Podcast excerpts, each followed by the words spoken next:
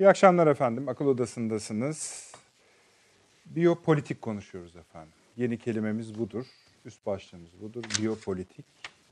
Bir yandan biz ülkemiz olarak koronavirüsle mücadele ediyoruz. Bu mücadeleyi gerçekleştirirken gün içinde bir seri olay yaşanıyor. Hem devletin uygulamaları var, hem vatandaşın uygulamaları var. Onları izliyoruz. Orada yaşananları toplama eklemeye gayret ediyoruz. İki, hep öyle yapıyoruz. Bu zaten bir küresel salgın. Ancak bu küresel salgını kendi başına izlerken bunun dünya ekonomisine, siyasetine, politikasına etkilerini görüyoruz. İşin rengi de yavaş yavaş değişiyor. Bir yerde iş ve renk değişmeye başladığında biz buna zaten biyopolitik diyoruz. Yeni kelime bu dediğimiz odur efendim. Çin durumu düzeltmiş gözükmekte efendim. Dün ve bugün itibariyle. Dün zaten rakam tek basamaklıydı. Bugün neredeyse sıfıra yakın bir orana gelmiş durumda.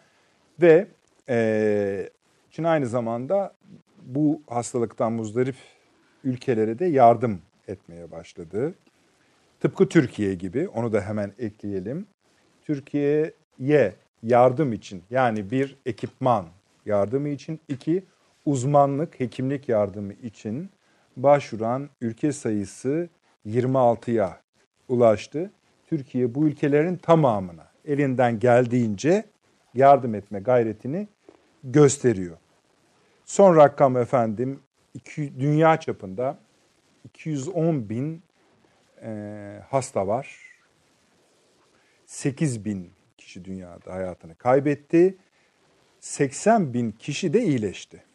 Hatta iyileşenlerden bir tanesi de Çin'deki bir vaka 103 yaşındaki bir e, hanımefendi sağlığına yani koronavirüse yakalandı, yattı, tedavi gördü ve tekrardan e, sağlığına dönerek gönderildi, taburcu edildi. E, bu tabii moral veriyor ama e, önlemlerinde hiçbir şekilde aksamaması gerektiğini tekraren söylüyoruz efendim. Şimdi bu akşam elbette yine bu konu üzerinden gideceğiz ama bu, bu konu üzerinden giderken akıl odası üslubuyla gitmeye gayret edeceğiz. Çünkü bir yandan da efendim biliyorsunuz bu meselenin arka planını ziyadesiyle çözme gayretindeyiz. Hem kendi sağlığımızı koruyacağız, kendi sağlığımızı korurken bu işlerin sonunda nasıl bir iş ortaya çıkacak şeklinde aklımızı da korumaya gayret edeceğiz. Nasıl? Biliyorsunuz Sayın Cumhurbaşkanı dün herkesin beklediği bir basın toplantısıyla bu konudaki önlemleri, kendi analizlerini, devletin Ankara'nın meseleyi nasıl gördüğünü, bundan sonra ne beklendiğini, nasıl idare edilmesi gerektiğine ilişkin görüşlerini söyledi. Anlıyoruz ki Ankara'nın önünde iki tane takvim var kestirilebilir. Bu resmen söylenmiyor ama cümlelerin içinden çıkarılabildiği kadarıyla bir. Önümüzdeki 20 gün derlenip toparlanmaya çalışıyor. Bu çok kritik görülüyor. Bunun bir şekilde aşılması arzu ediliyor. İkinci takvim Nisan sonuna belki Mayıs'ın ortasına kadar giden daha yani temkinli bir takvim.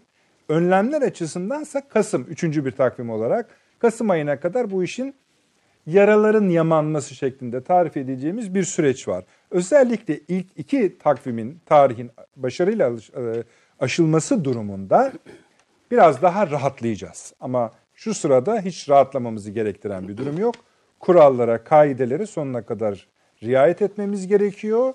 Hani derler ya riayet etmeyenler, uymayanları da uyarmamız gerekiyor. Kim bunları esnetiyorsa, bozuyorsa. Şimdi efendim dün üç başlıklı bir konuşma yaptı Sayın Cumhurbaşkanı. Yani üç bölüm diye değerlendirebiliriz. Bu bizim analizimiz. Birincisi tabii ekonomik paket.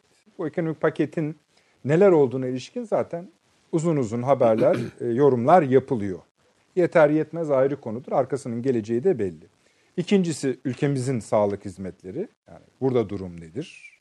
O konuşuluyor. Üçüncüsü bir minik paragrafta sizle paylaşmak isterim. Onu alıntılayarak şöyle diyor Sayın Cumhurbaşkanı. Yaşadığımız sürecin insanlık üzerinde ne gibi sonuçlar ortaya çıkartacağını henüz bilemiyoruz. Sanayileşme, ardından gelen teknoloji ve bilgi devrimiyle şekillenen bugünkü dünyanın nasıl bir geleceğe evrileceğini kestirmek şu anda zordur. Ancak artık hiçbir şeyin eskisi gibi gitmeyeceği, gidemeyeceği de açıkça ortadadır. Küresel, ekonomik, siyasi ve sosyal düzende köklü değişiklikler yaşanması muhtemel yeni bir döneme giriyoruz.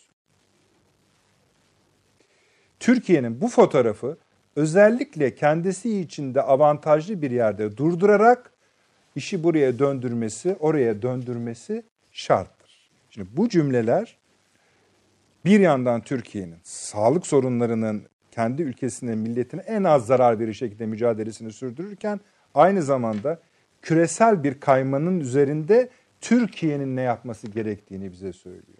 Bu ikisini birlikte ele almamız gerekiyor. Mesele burada. Elbette günlük hayatımızda e, virüsün bize büyük etkileri var. Bununla mücadelede bizim yaşadıklarımız var ama hepsini konuşmamız gerekiyor. Yani hem kendi sağlığımıza hem sevdiklerimizin sağlığına hem de akıl sağlığımıza dikkat ederek. Nasıl edeceğiz?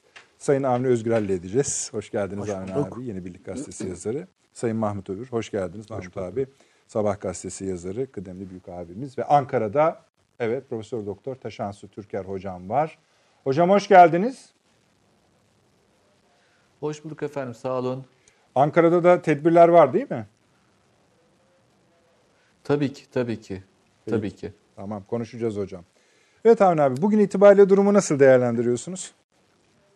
Valla e, iki açıdan bakmak lazım herhalde mümkün. Birincisi sağlık hizmetlerimiz açısından Türkiye belki yakın tarihinin en başarılı mücadelesini veriyor.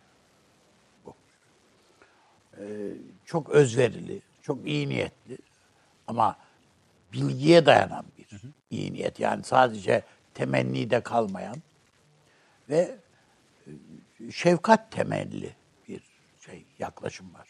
Yani bakıldığında ve en küçük bir e, pireye de müsamaha gösterilmediğini görüyoruz. Yani ne bileyim işte bu e, bir havaalanında bir evet, evet. bir kızcağızın tor, tek, otobüsten, otobüsten indirilip kaçırılması, sonra tekrar alınıp gelmesi falan.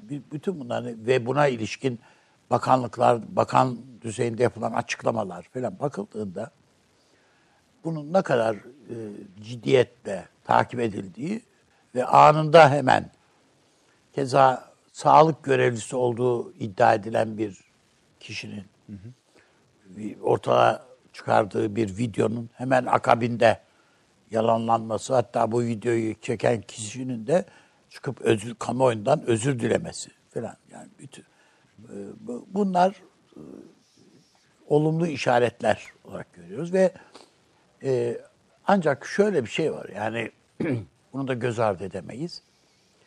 Bir kere ölü, hayatını kaybeden insan sayısının bugün itibariyle 3 diye ifade ediyoruz.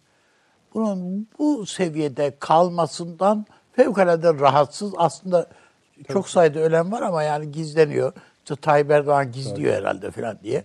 O arada tabii İstanbul Belediyesi'nin açıkladığı cenaze sayıları var filan. Hani bunların içinde acaba Tayyip Erdoğan'a kıyak olsun diye cenazeleri mi kaçırdı bu İmamoğlu grubu filan diye düşünebilirsin. Böyle bir şey yok tabii ki. Yani kimsenin kimseden bir gerçeği saklamak bir gün saklarsın, iki gün saklarsın. Yani o sonunda ortaya Aynısını çıkar. şehitlerimiz için de yaptılar. Tabii canım biliyoruz yani. Bütün bunlar var.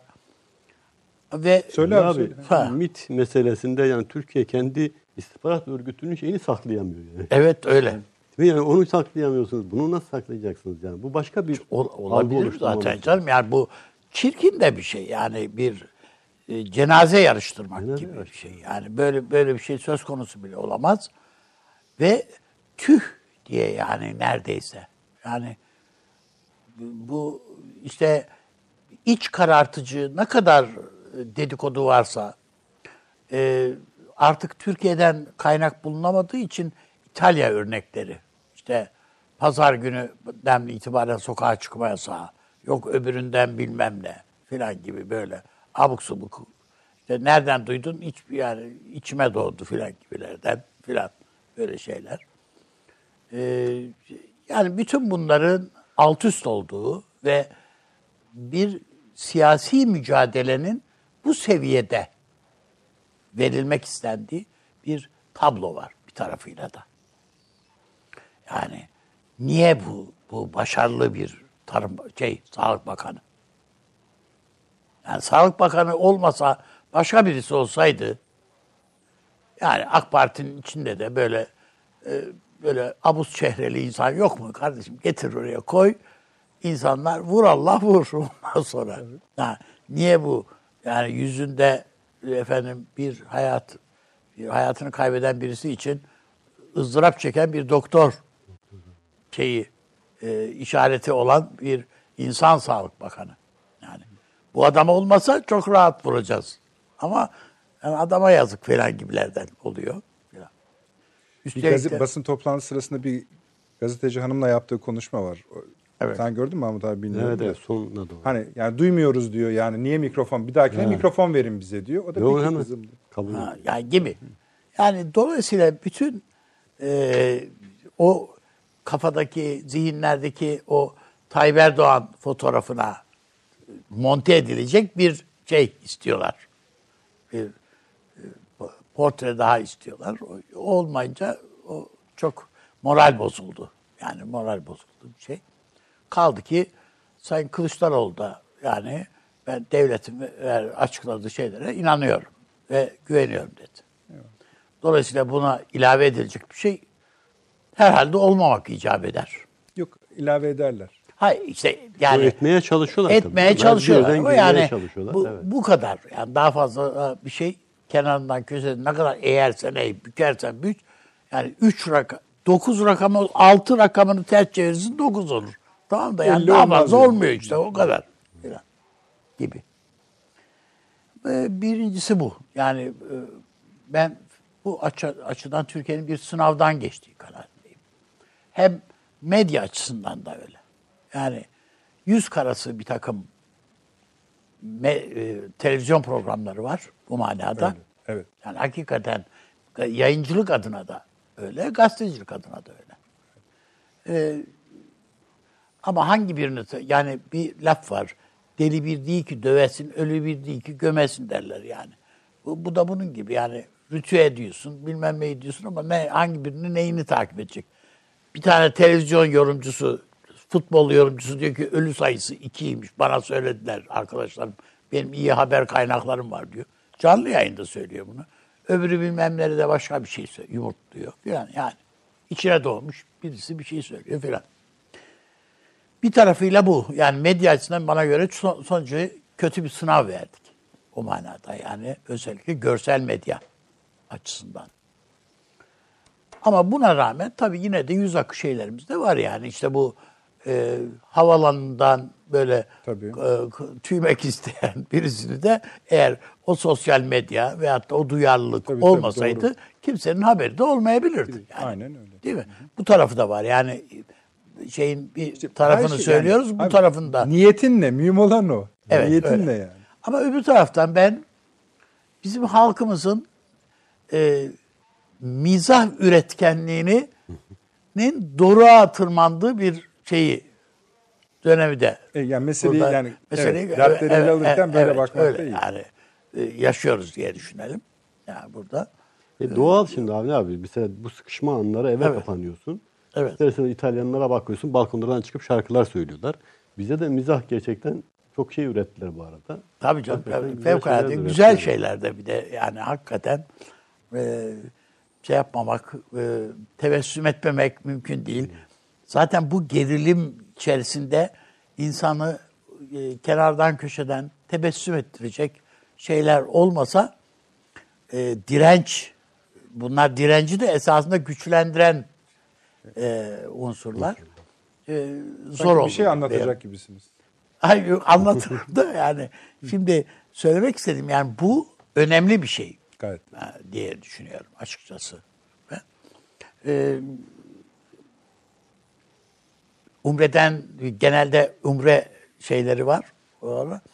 Umre'den dönen bir e, yaşlı bir hanım teyzeye e, sağlık ocağındaki hemşire kız telefon etmiş. Teyze e, evden çıkmıyorsun değil mi diye. E tabi evladım çıkmıyorum. Herkesi bize çağırdım. Mevlüt okutuyoruz diyor kadın. Ya bu da bunun gibi. Yani belki gerçek bile olabilir. Bizim insanımızın şirinliğini gösteriyor bana bu şeyi, o tarafı ayrı. Ama onun dışında da böyle çok böyle şey olabilecek, e, te, e, not defterlerine yazılabilecek şeyler var. Bu işin bir boyutu. Öbür tarafı siyaset. İşte Sayın, biyopolitik. Sayın Bu Cumhurbaşkanımız sadece- söyledi. Yani önümüzdeki dönem uluslararası siyaset açısından da yeni bir dönem olacak bu. Bu korona, e, bu virüs birçok şeyi değiştirdi, etkiledi. Yani kendisini çok dokunulmaz zanneden devletler, işte buna Amerika dahil yani, hepsi ya vurgun yemiş gibi oldular bir anda. Yani İtalya'nın haline bakıyorsun, bu batılı bir devlet, bu işte iyi kötü. Çin'le neredeyse ölü sayısı falan yarışıyor yani. Evet. Ya bu, bu, bu, bu inanılır gibi değil. Aynı şey Fransa için, İngiltere için, hepsi için yani Almanya için, hepsi için geçerli. Ee, Çin kontrol altına almış gözüküyor senin Öyle. de, dediğin gibi filan. E, Türkiye'de de bir hayli böyle e, bu aşı araştırmaları veya tedavi yollu şeyler, çabalar veya bunlar da bir hayli mesafe kat edildi. Tabii daha önceki e, salgınlar falan büyük salgınlar göz önüne alındığında insanlık tekno, bilgi birikimi had safhada arttığı için buna daha çabuk tepki vermeye başladı. Bir de tabii ne olursa olsun iletişim yani bütün dünyada arttığı için daha çabuk haberdar oluyoruz. Bilgi de daha çabuk ve başka ülkelere falan. Kimse hiçbir şeyi saklayamıyor zaten. Hemen işte ilaç bulundu, bulunmadıydı, bulundu, adı da şu, hatta gönderelim falan filan. Bütün bunlar da geliyor. Ve Türkiye açısından baktığımızda elbette bu yeni siyasete ayak uyduracak bir yapılanmayı ülkemizde gerçekleştirmek gerektiğine inanıyorum. Onun boyutlarını, teferruatını konuşuruz. Ama kaygımı da söyleyeyim. Şimdi e, ister istemez tabii bu e, kısıtlamalar dolayısıyla alışveriş merkezlerinde, marketlerde, şey şurada burada arkadaşlar da belki geçer. Hani programa girdiğimiz an biliyorsun Elazığ'da bir deprem, Deprem. olmuştu. ha evet. Ee, yani beş İnşallah şiddetinde, inşallah evet beş şiddetinde bir depremdir. Hani son dakika bir olarak yine verebiliriz. Ha tamam teşekkürler Evet. arkadaşlar zaten şeyini veriyor. Şimdi bir- bu öz- özellikle süpermarketler, şuralar, buralarda veyahut da alışveriş merkezlerinde işten çıkarılan insanlar olacaktır. Yani O- oluyor. Çünkü bomboş görüyoruz yani bunları kapı. falan. Ee, Ben bunun çok ciddi bir şey sıkıntı kaynağı olabileceğini düşünüyorum. İnşallah tabii bu şey e, salgın kısa sürede defedilir. Tekrardan bir canlanma olur ve e, yaralar sarılabilir filan.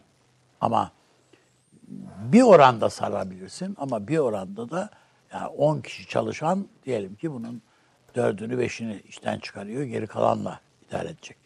Kiralar özellikle alışveriş merkezlerinde filan son, son derece yüksek. Bu kiralarla bu insanlar ayakta kalırlar mı? Nasıl kalırlar? Bütün bunlar var. Ve bunun e, yansımaları da olacaktır diye düşünüyorum. E, bunlara karşı kayıtsız mı ekonomi? Hayır yok.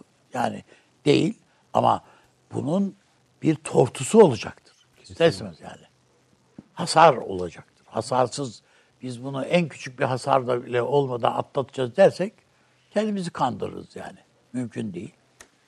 Dolayısıyla bir şişme vardı zaten bu alanda. Herhalde Türkiye kadar bizim bulunduğumuz coğrafyada Türkiye kadar alışveriş merkezinin bolluğu hiçbir ülkede yok. Yani bildiğim kadarıyla Atina'da dört tane alışveriş merkezi var. Bütün Atina'da. Bizde bir mahallede var yani bu. Tabii doğru. Dolayısıyla yani e, bu, bu şişme bir şekilde mahsedilecek. Eriyecek diye düşünüyorum ben. Tabii ama burada çalışan insanlarımız var. Bunun mağdurları da olacak yani.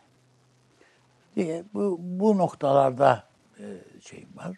Tabii bu Türkiye bunu eğer biraz daha böyle hafif yani buna atlatmak denilirse eğer şöyle daha az hasarla şey yapabilirse bir tabii çok erken bir tedbir uygulamalar başladı Türkiye'de. Hı hı. Anında yani filan. Yarın bizim gazetenin manşeti geçen sene Nisan ayında Sayın Cumhurbaşkanı'nın imzasıyla yapılan bir salgın geliyor. Bütün il sağ, sağlık müdürlüklerine tedbirinizi alın uyarısı var. Çok güzelmiş. Evet, geçen sene Nisan ayında. Yani şeyde Aralık'ta da raporu çıktı onu zaten. Evet. Şimdi buraya baktığımızda demek ki biz e, burada işin tedbir şeyinde e, falan e, öyle çok gerilerde değiliz yani. Uyar, uyanmışız, uyanık davranmışız falan. O tarafı var. Ee, ama e, yine de buradan öğrenebileceğimiz şeyler var. İşte bu hijyene ne kadar dikkat edilmesi gerektiğini Türkiye bir kez daha anladı. Sadece Türkiye mi? Bütün dünya anladı. El, yüz, ayak neyse temizliğine. Bu önemli bir şey. Amerika'da taharet musluklarında patlama Evet, olmuş. musluklu klozetler şey üretilme, satılmaya Adamlar tuvalet kağıdı için 911 yani bizim acil servisi evet. gibi düşün. Evet. Onu arıyorlar ya. Bitti, e doğru, bitti yani diyor. Bir sürü şeyi, bir sürü değerleri değiştiren bir sürece girdik Tabii. yani. O doğru. Yani bütün bunların yeniden şöyle e, işte tuvalet kağıdından tut da bilmem e, maskeye varana kadar her şeyin tartışıldığı, marketler niye makarna boş, her yer makarna, e, her bütün her yer stok halinde makarnaya döndü, yumuldu filan. Bütün bunların hepsinin tekrardan değerlendirileceği bir dönemi yaşıyoruz diye düşünüyorum. Konuşacağız abi detayları. Mahmut abi senin genel değerlendirmeni alayım. Ya ben tabii şöyle bir yerden başlayalım istersen. Tabii bu işin hani başlık koydun ya biyopolitik diye. Biyopolitik tarafı hakikaten çok üzerinde durmamız gereken, önümüzdeki 10 yılları da belirleyebilecek bir sürecin başındayız işin doğrusu. Ama ben böyle bir virüsle başlama ihtimalini tabii şey buldum. Yani sürprizlerin sürprizi buldum. Niye? Çünkü ben şunu düşünüyordum zaten. Bir küresel sistem var. Bu kapitalist küresel sistem dünyayı yönetmeyi, yani dünyayı götüremiyor. Yeni bir sürece girmemiz gerektiğini düşünüyorum. Yani dünya artık kendisine yeni bir sistem arıyordu. Bunu hep zaten hem IMF boyutuyla hem Dünya Birleşmiş Milletler boyutuyla hep tartıştık. Yani bizim Türkiye'den çıkan Cumhurbaşkanı Erdoğan'ın söylediği o dünya beşten büyüktür lafı bunun siyasal anlamda bir karşılığıydı. Evet. Sonra bire de indirdi onu biliyorsun. Sonra bire de indirdi ama mesela orada asıl vurgulanmak istenen şudur. Dünya bu şekilde gidemez. Aynen. Bunun iki boyutu var. Bir siyasal yönetim açısından gidemez. Gayet. İki ekonomik olarak gidemez. Yani bunları biliyorsun çok yazdık çizdik evet. abi. Sisteme bir itirazı vardı. İtiraz, ha, dünyanın itirazı var. var. Dünya artık evet. yani bu göçmen meselesinin 70-80 milyonluk göçün oluştuğu bir dünya yaşıyorsunuz. Ve bekerat savaşlarının olduğu bir süreçler yaşıyorsunuz. Ama dünyanın gelişmiş, demokrasi üreten, insan hakları üreten devletleri susuyor. Vicdanları sızlamıyor. Enteresan bir sürece doğru. Bir ses, bir, bir garip bir durumla karşı karşıyayız. Bu bir yerde patlayacaktı. İşin ekonomik boyutu da inanılmaz bir noktaya gelmiş. Tabii. Bir taraftan reel sektöre bakıyorsunuz.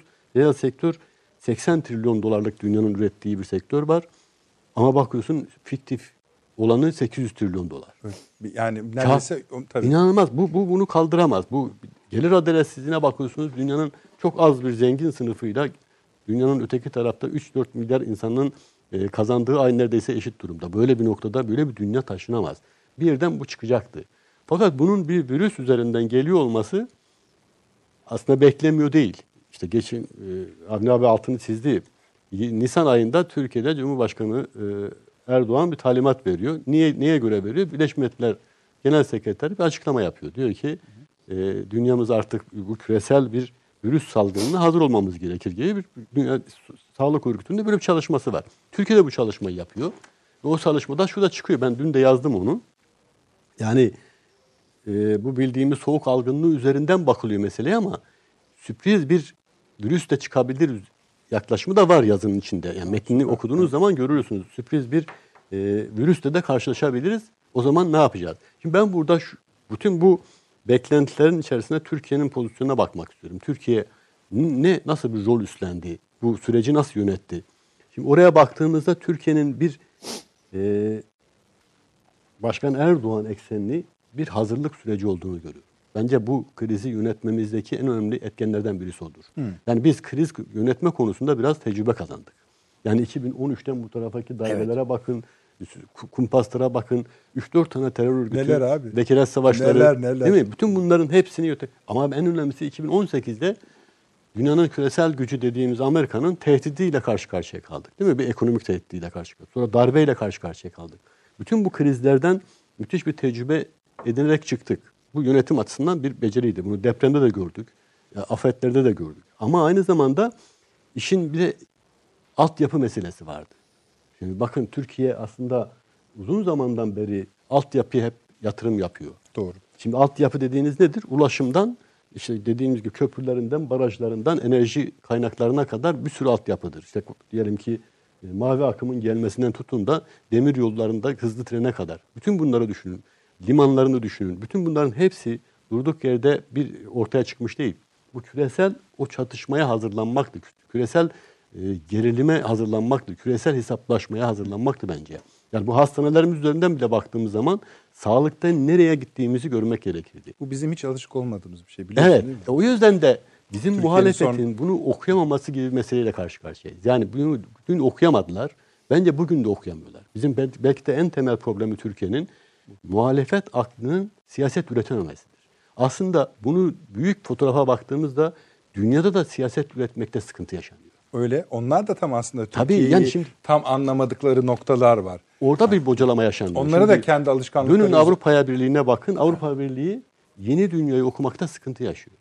Yani dünya nereye gidiyor? Biz bu soğuk savaş döneminde Ya adam yani dünyaya hükmetmeye alışmış ve öyle olduğunu düşünüyor. Hükmetmek için yeryüzüne yani e, var olduğuna inanıyor ve yaşadığı çaresizliğe inanamıyor adam. Şimdi orada böyle şöyle bir şey var. Anne abi bu sistemi kuran aslında onlardı. Tabii. Sömürge sistemini, bu kapitalist Tabii, sistemi, tabii, tabii. sanayi devrimi üzerinde kuran bunlardı. Normalde kendi kurdukları sistemin bir sonraki aşamasını da hesap etmeleri gerekirdi. Ama ben orada bocaladıklarını Şimdi çatırdadığını görüyorlar. Çatırdadı. Bocaladı. Bunların kendi içerisinde bir grup küreselci dedikleri denilen tırnak içinde söylüyorum.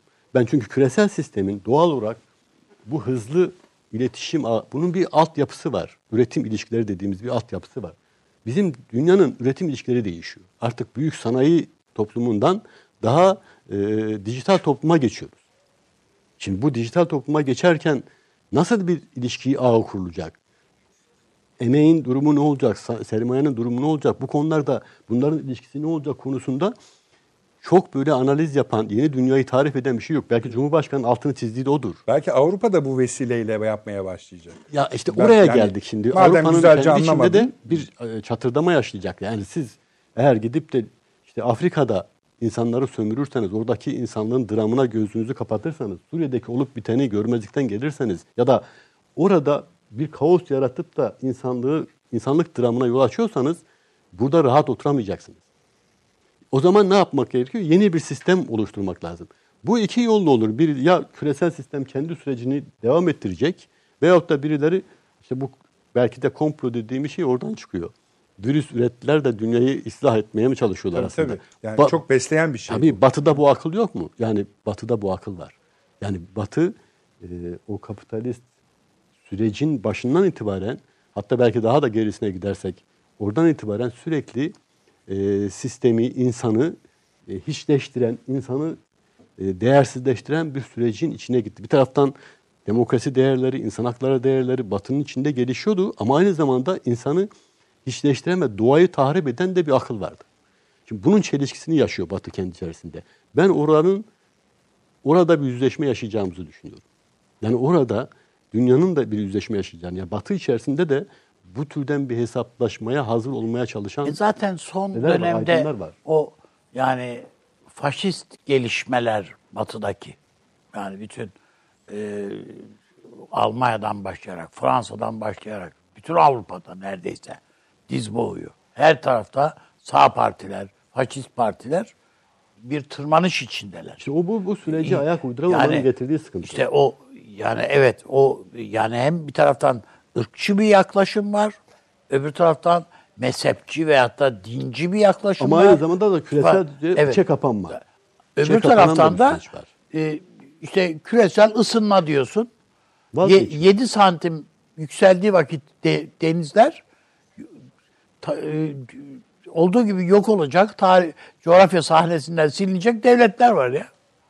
İşte o orada mesela diyelim ki dünyanın mesela e, küresel gücü Amerika'nın dünyanın bu gidişatına uygun davranmadığını görüyoruz. Yani mesela o içe kapanma süreci yaşadığı Ya O dün- bir o hatırlasana, mu acaba abi yoksa Trump'ın- zıt mı duruyor? Trump'ın seçim kampanyası şey değil miydi bu e, küresel ısınma falan palavralar bunların hepsi falan diyordu. Kyoto Şimdi o e, şeyleri. Paris şey, anlaşmasını imzaladı geldi. İmzalamadı. Şimdi o o kendi içinde şöyle bir paradoks yaratıyor bence.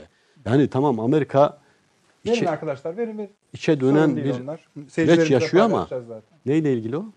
Şeyle ilgili Cumhurbaşkanı'nın Ha, yani Amerika kendi içinde içe dönen bir süreç yaşıyor. E, Amerikan büyük Amerika hayaliyle e, ekonomisini güçlendirmeye çalışıyor ama şöyle bir şeyi de kaçıracak diye düşünüyorum. Nedir o? Küresel sistem, küresel ilişki tarihin en yoğun şeklini yaşıyor. Bunun önünde duramaz hiç kimse. Yani Evet, tarihin evet, önünde duramazsınız. Yani bu küresel üretim ilişkileri yani siz bugün Google'ın ya da Alibaba'nın yahut da e, internetin önünde herhangi bir şekilde durma ihtimaliniz yoktu. Eğer cep telefonu bugün dünyanın dört bir yanına ulaşmışsa süreç bunun bu ilişki üzerinden gelişecek. O zaman buna hazırlıklı olmak gerekiyor. Ben Türkiye'nin bu konuda daha duyarlı, yeni çağa ayak uydurmaya hazır olduğunu düşünüyorum. O yüzden Türkiye bu, bu, bu konularda hem küresel düzeydeki gelişmeler konusunda hazırlıklı bir noktada ve doğru yönetiyor. Ha yeterli midir? Değil. Niye? Çünkü şöyle düşünün. Ya 10 bin dolarlık bir ülkeden bahsediyoruz. Evet. Yani Türkiye'nin milli, kişi başı milli geliri 10 bin dolar. Yani 10 bin dolarlık kapasitesi olan bir ülke ama aslında 50 bin dolarlık bir ülke gibi davranıyor. Niye? Çünkü sürecin nereye gittiğini görüyor. Bugün Cumhurbaşkanı'nın sen de altını çizdin konuşması insanlığın nereye evrileceği konusunda bir Yani- fikir yürütüyor. Şimdi Ama bunu mesela konsantrasyon Mahmut abi şeye olduğu için insanların o basın toplantısında ha ne olacak, ne önlemler açılacak. He, herkes oraya yoğunlaşmış. Çok haklılar. Ona da bir O şey da de- haklılar, tabii, haklı. o da başka. Ama hani Sayın Cumhurbaşkanı da bunu bu metnin içine sokması çünkü biz bunu biliyorsun kaç programdır konuşuyoruz, yazıyoruz abi senin dediklerin de dahil. Bunu bu şekilde koyması gerçekten ilginç. Şeyi de verelim. Avni Bey biraz önce bahsetti ya Sayın e, Cumhurbaşkanlığı genelgesini. Evet. Hatırlıyorsunuz. Şimdi verelim arkadaşlar. İki, yani şu an uzun bir şey. Onu ekrandan okuyamayacaksınız ama konuyu okuyun. Bir de en altta bakın tarih var. 12 Nisan 2019. 2019. Evet. Konuda küresel grip salgını yani pandemi üzerine. Asıl işte orada bahsedilen hastalıklar şu bu değil. Neler yapılması, ne önlemlerin alınması gerektiği. Orada Daha Bugün şey zaten o yani. önlemler alınıyor Tabii zaten. şu anda da o önlemler oluyor Avni Bey'in dediği Yani gibi. influenza deniyor soğuk şey Tabii, tabii. solunum yolu ama içinde bizzatihi e, dönüşüm sağlayacak virüs Teşekkür tehlikesinden de hocam. bahsediyor. Yani içinde dönüşüm sağlama ihtimali olan virüs tehlikesinden Evet, bahsediyor evet. ve ne yapılması gerektiğini, nasıl hazırlanması Söylüyor. gerektiğini söylüyor. Devam etmek Şimdi şeye? şöyle bir şeyi de hatırlayalım. Yani şimdi bu, bu işler farklı bu zamanlarda farklı şeyler de olabiliyor. Hatırlayın yani Sayın Cumhurbaşkanı yine başbakanlığı bir büyük salgın tehdidi var diyerek Sağlık Bakanlığı yine AK Parti'nin Sağlık Bakanlığı yani dö- dö- Türkiye'nin önüne getirdi. O şeyde bayağı böyle bir panik falan havası. O dönemde Sayın Cumhurbaşkanı yani Sayın Başbakan o dönemde Tayyip Bey çıktı dedi ki ben aşı olmam, torunlarımı da aşı yaptırmam dedi. O işte Hatırladınız da mı? Bu işin Evet, evet, hatırladım. Yani o Evet. işin küresel boyutları işte o. Orada da başka tezgahlar dönüyor, Tabii. dönmüyor değil. Sen de bugün yazmışsın, yazında Evet. var. Ha. Ama bugün mesela bir şey daha söyleyeyim mesela. Cumhurbaşkanı bu tür şeylere küresel düzeyde hazırlık yaparken bir de dönüp ABD'ye bakın. Bugün Serdar Turgut yazmış. Şöyle bir şey var. Salgınla mücadele timi. Daha geldiği gün bunu görevden alıyor. Sonra geçenlerde gazeteci soruyor. Bu tim niye ortada görünmüyor diye. Şaşırıyor Trump. Niye? Çünkü haberi unutmuş. Yani onu görevden aldığını. Bakın bu küresel e, süreci hazırlıkla ilgili bir problem. Evet, aynen. Devletlerin buna hazırlıklı olmalı. Tamam milliyetçilik gelişiyor, ırkçılık gelişiyor ama bu Türk dünyanın bir geçiş süreci yaşadığını gösteriyor. Mahmut Yeni geçen ge- yani geçen salı günü söyledik burada. Arkadaş Amerika'nın en büyük gelir kaynağı silah satışı. Uluslararası alanda.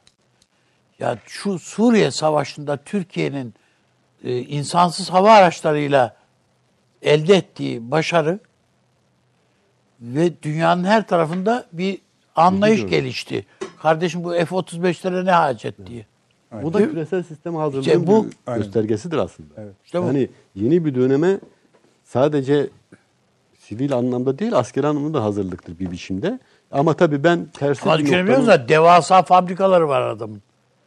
Tabii Şimdi sen insansız denizaltı yapıyorsun filan yani. Hiç Abi oraya adamın- geçmeyelim artık. Geçeceğiz de Evet. yine.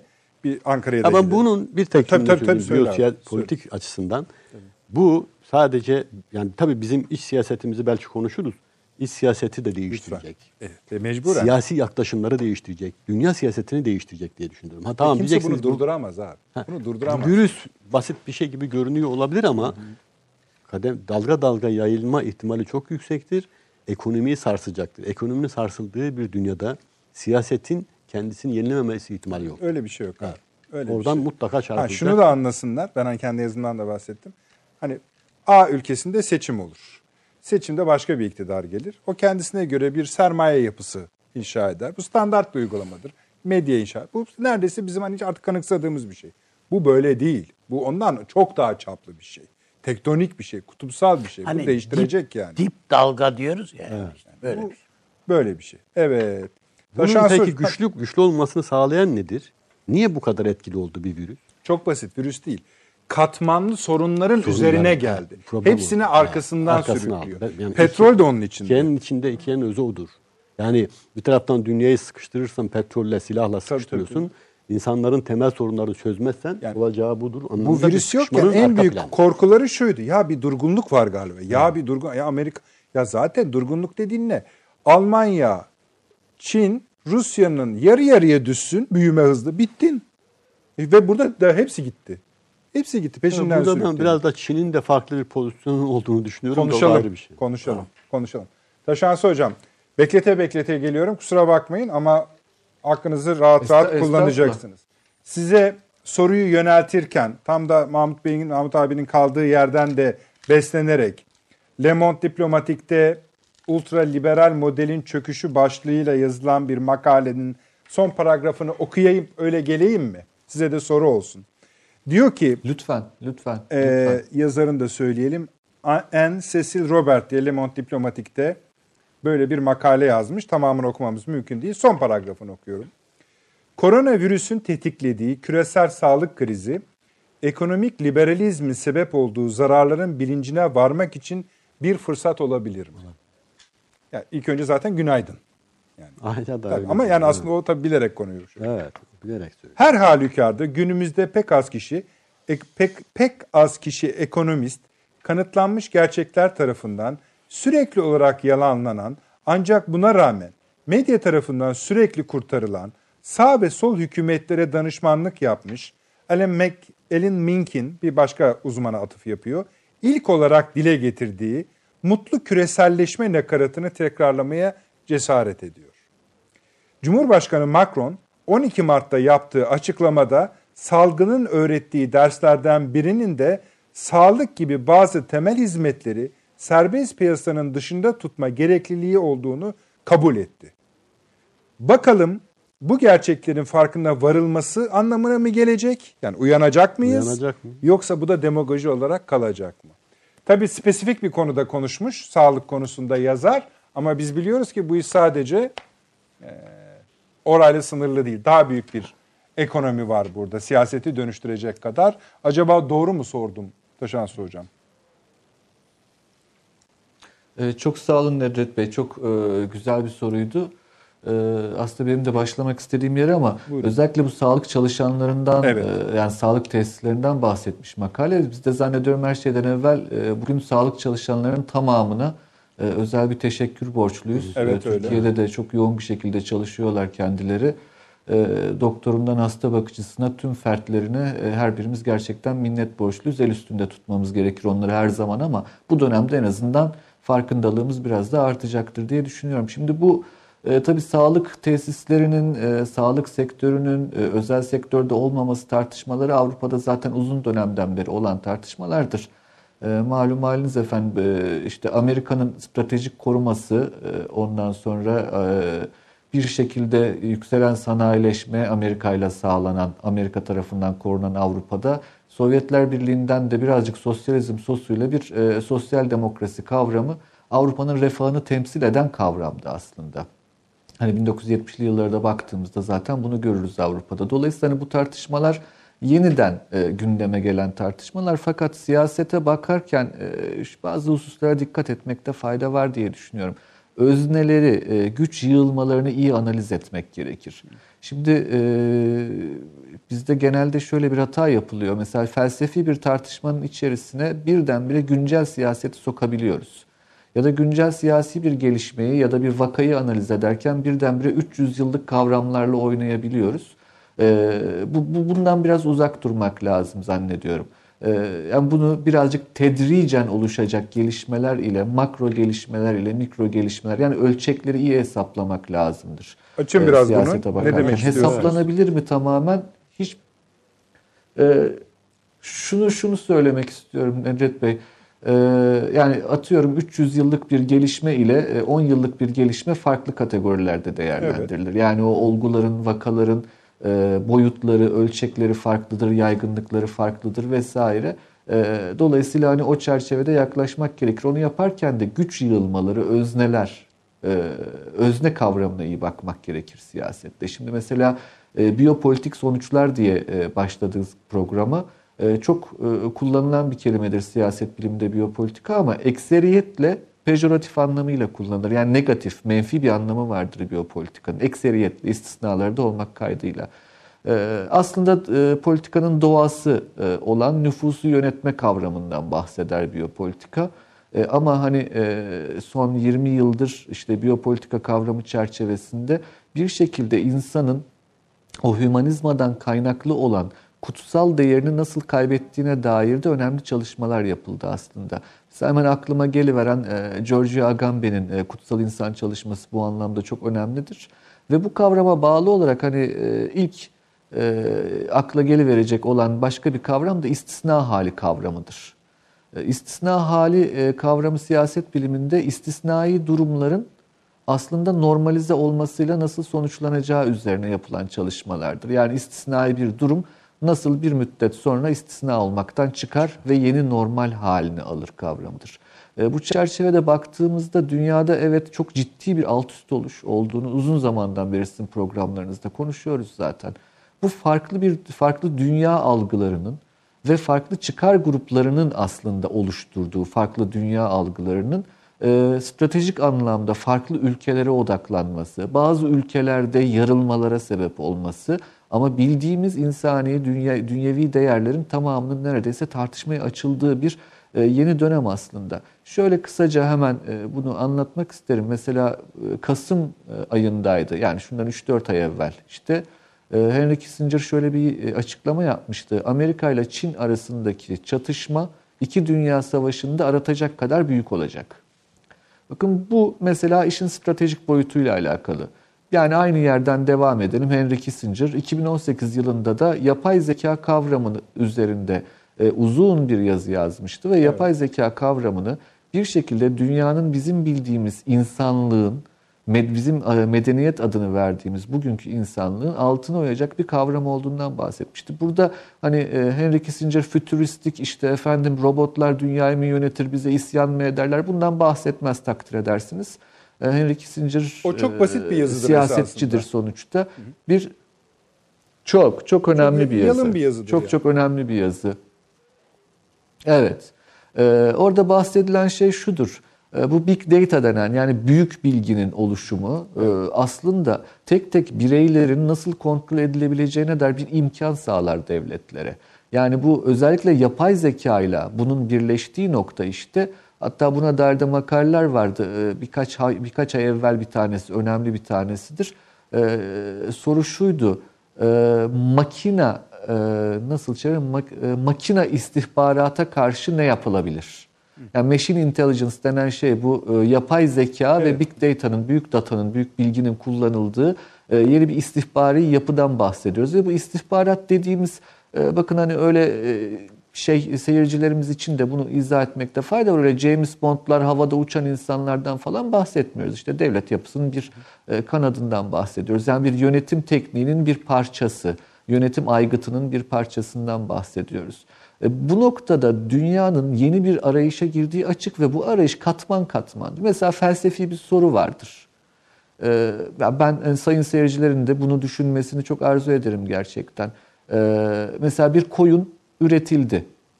Dolly hatırlayın. Evet, evet. E, genetik olarak yeniden üretildi. Yani aynısından bir tane daha yaptınız. Şimdi e, bu konuda uluslararası kurumlarda kararlar alındı. İnsana bulaşmayalım. Bakın aman ha diye. Ama Çin buna uymayacağını açıkladı. Evet. Çünkü Avrupa'da bizim da bazı denemeler olmuş insanlık dediğimiz kavram. Evet evet evet kesinlikle. Bizim bildiğimiz insanlık dediğimiz kavram bizlere ait, bu coğrafyaya ait. Yani o üç semavi dinin oluşturduğu, üstüne işte e, Greco-Romen diyebilirsiniz. E, ama hani bizim de parçası olduğumuz bir e, ahlaki dünya var. Bu bizim etiğimizi oluşturur aslında. Çin bunun dışında kalıyor açık seçik. Bunun dışında kalan başka bölgelerde var dünyada kendi ahlaki konumları olan. Yani mesela ne bileyim bir İtalyan Katolik bir e, Mısırlı Müslüman, e, bir Sırp Ortodoks, e, bir Amerikalı Protestan ortak bir düşünceye sahip olabilirler şu konuda. İnsan üretilmez. Ama bu konuda acaba Çin ne düşünür? Bu önemli bir sorudur. Bakın bu işin felsefi Ay, O lafın vardığı yer neresidir onu bir söyleyin. Ama bunların hepsi... Taşansı Hocam. Nasıl efendim? O cümlenin vardığı yer neresidir? Bir daha sorar mısınız? Tabii söyleyeyim ben. Sizin cümleniz esasında. Diyorsunuz ki Türk e, mesela Çin e, kendisi dışında moral değerlere, dini değerlere daha bağlı olan ülkelerin dışında bir takım deneyler yapabilir. E, aslında söylediğiniz bu kadarlık bir cümle. Bunu koronavirüsün üzerine evet. mi oturtuyorsunuz? Hayır hayır hiç koronavirüsle bağlantılandırmıyorum bunu. Ee, bunu sadece şundan bahsediyorum. Ee, Huntington'ın bahsettiği medeniyetler çatışması Eyvallah. kavramının somut bir örneği olarak tamam, bahsediyorum. Peki. Yani bu medeniyet dediğimiz kavram önemli ve e, unutmayalım hani o medeniyetler çatışması kavramın içi işte identity kavramıyla işte e, kimlik kavramıyla beraber son derece yükselen bir çatışma ve dünyada artık ulus devlet ulus kavramını tartışmaya açan bir küreselleşme üstten e, eriten, alttan da lokal lokalitenin erittiği bir ulus devlet kavramı ve bu belirli bir teknik değişimle izah ediliyor aslında. Malların ve hizmetlerin serbest dolaşımı ve nüfusun hareketi. O yüzden biyopolitika kavramını kullanmanız ne çok da yerinde olmuş. Yani şöyle söyleyelim, bugün mesela e, işte Louvre Müzesi'ni gezecek olsanız gerçekten ızdırap çekiyorsunuz. Yani gezmenize gerek yok. E, ne bileyim kolozyumu gidip görmeye hiç gerek yok. Çünkü bu inanılmaz kalabalıklardan bahsediyoruz ve insanlık tarihinin bugüne kadar görmediği bir nüfus hareketi turizm dediğimiz şey. Bakın bu izinli, kontrollü e, bir hareket. Bir de bunun kontrolsüz olan göç kısmını düşünelim. Dolayısıyla bunlar çok idare edilebilir süreçler değil. Bugün bize çok normal gelen şeyler aslında son 20 yılda birdenbire oluşuvermiş olan ve henüz yönetimi konusunda bu sürecin idaresi konusunda e, insanlığın ortak e, çareler bulamadığı kavramlardı. Bunlar yıprattı pek çok şeyi. Yeni sorular geldi vesaire. E, burada çok önemli başka bir şey tabii ki. Büyük sermaye gruplarının devletle kurdukları mesafe. Hani modern devlet dediğimiz şey ne olursa olsun sermaye gruplarının ile arasında belli bir mesafe koyar. Bunu Polantzas e, açıklar. Devletin göreli özerkliği der. Hani bir özerkliği vardır devletin.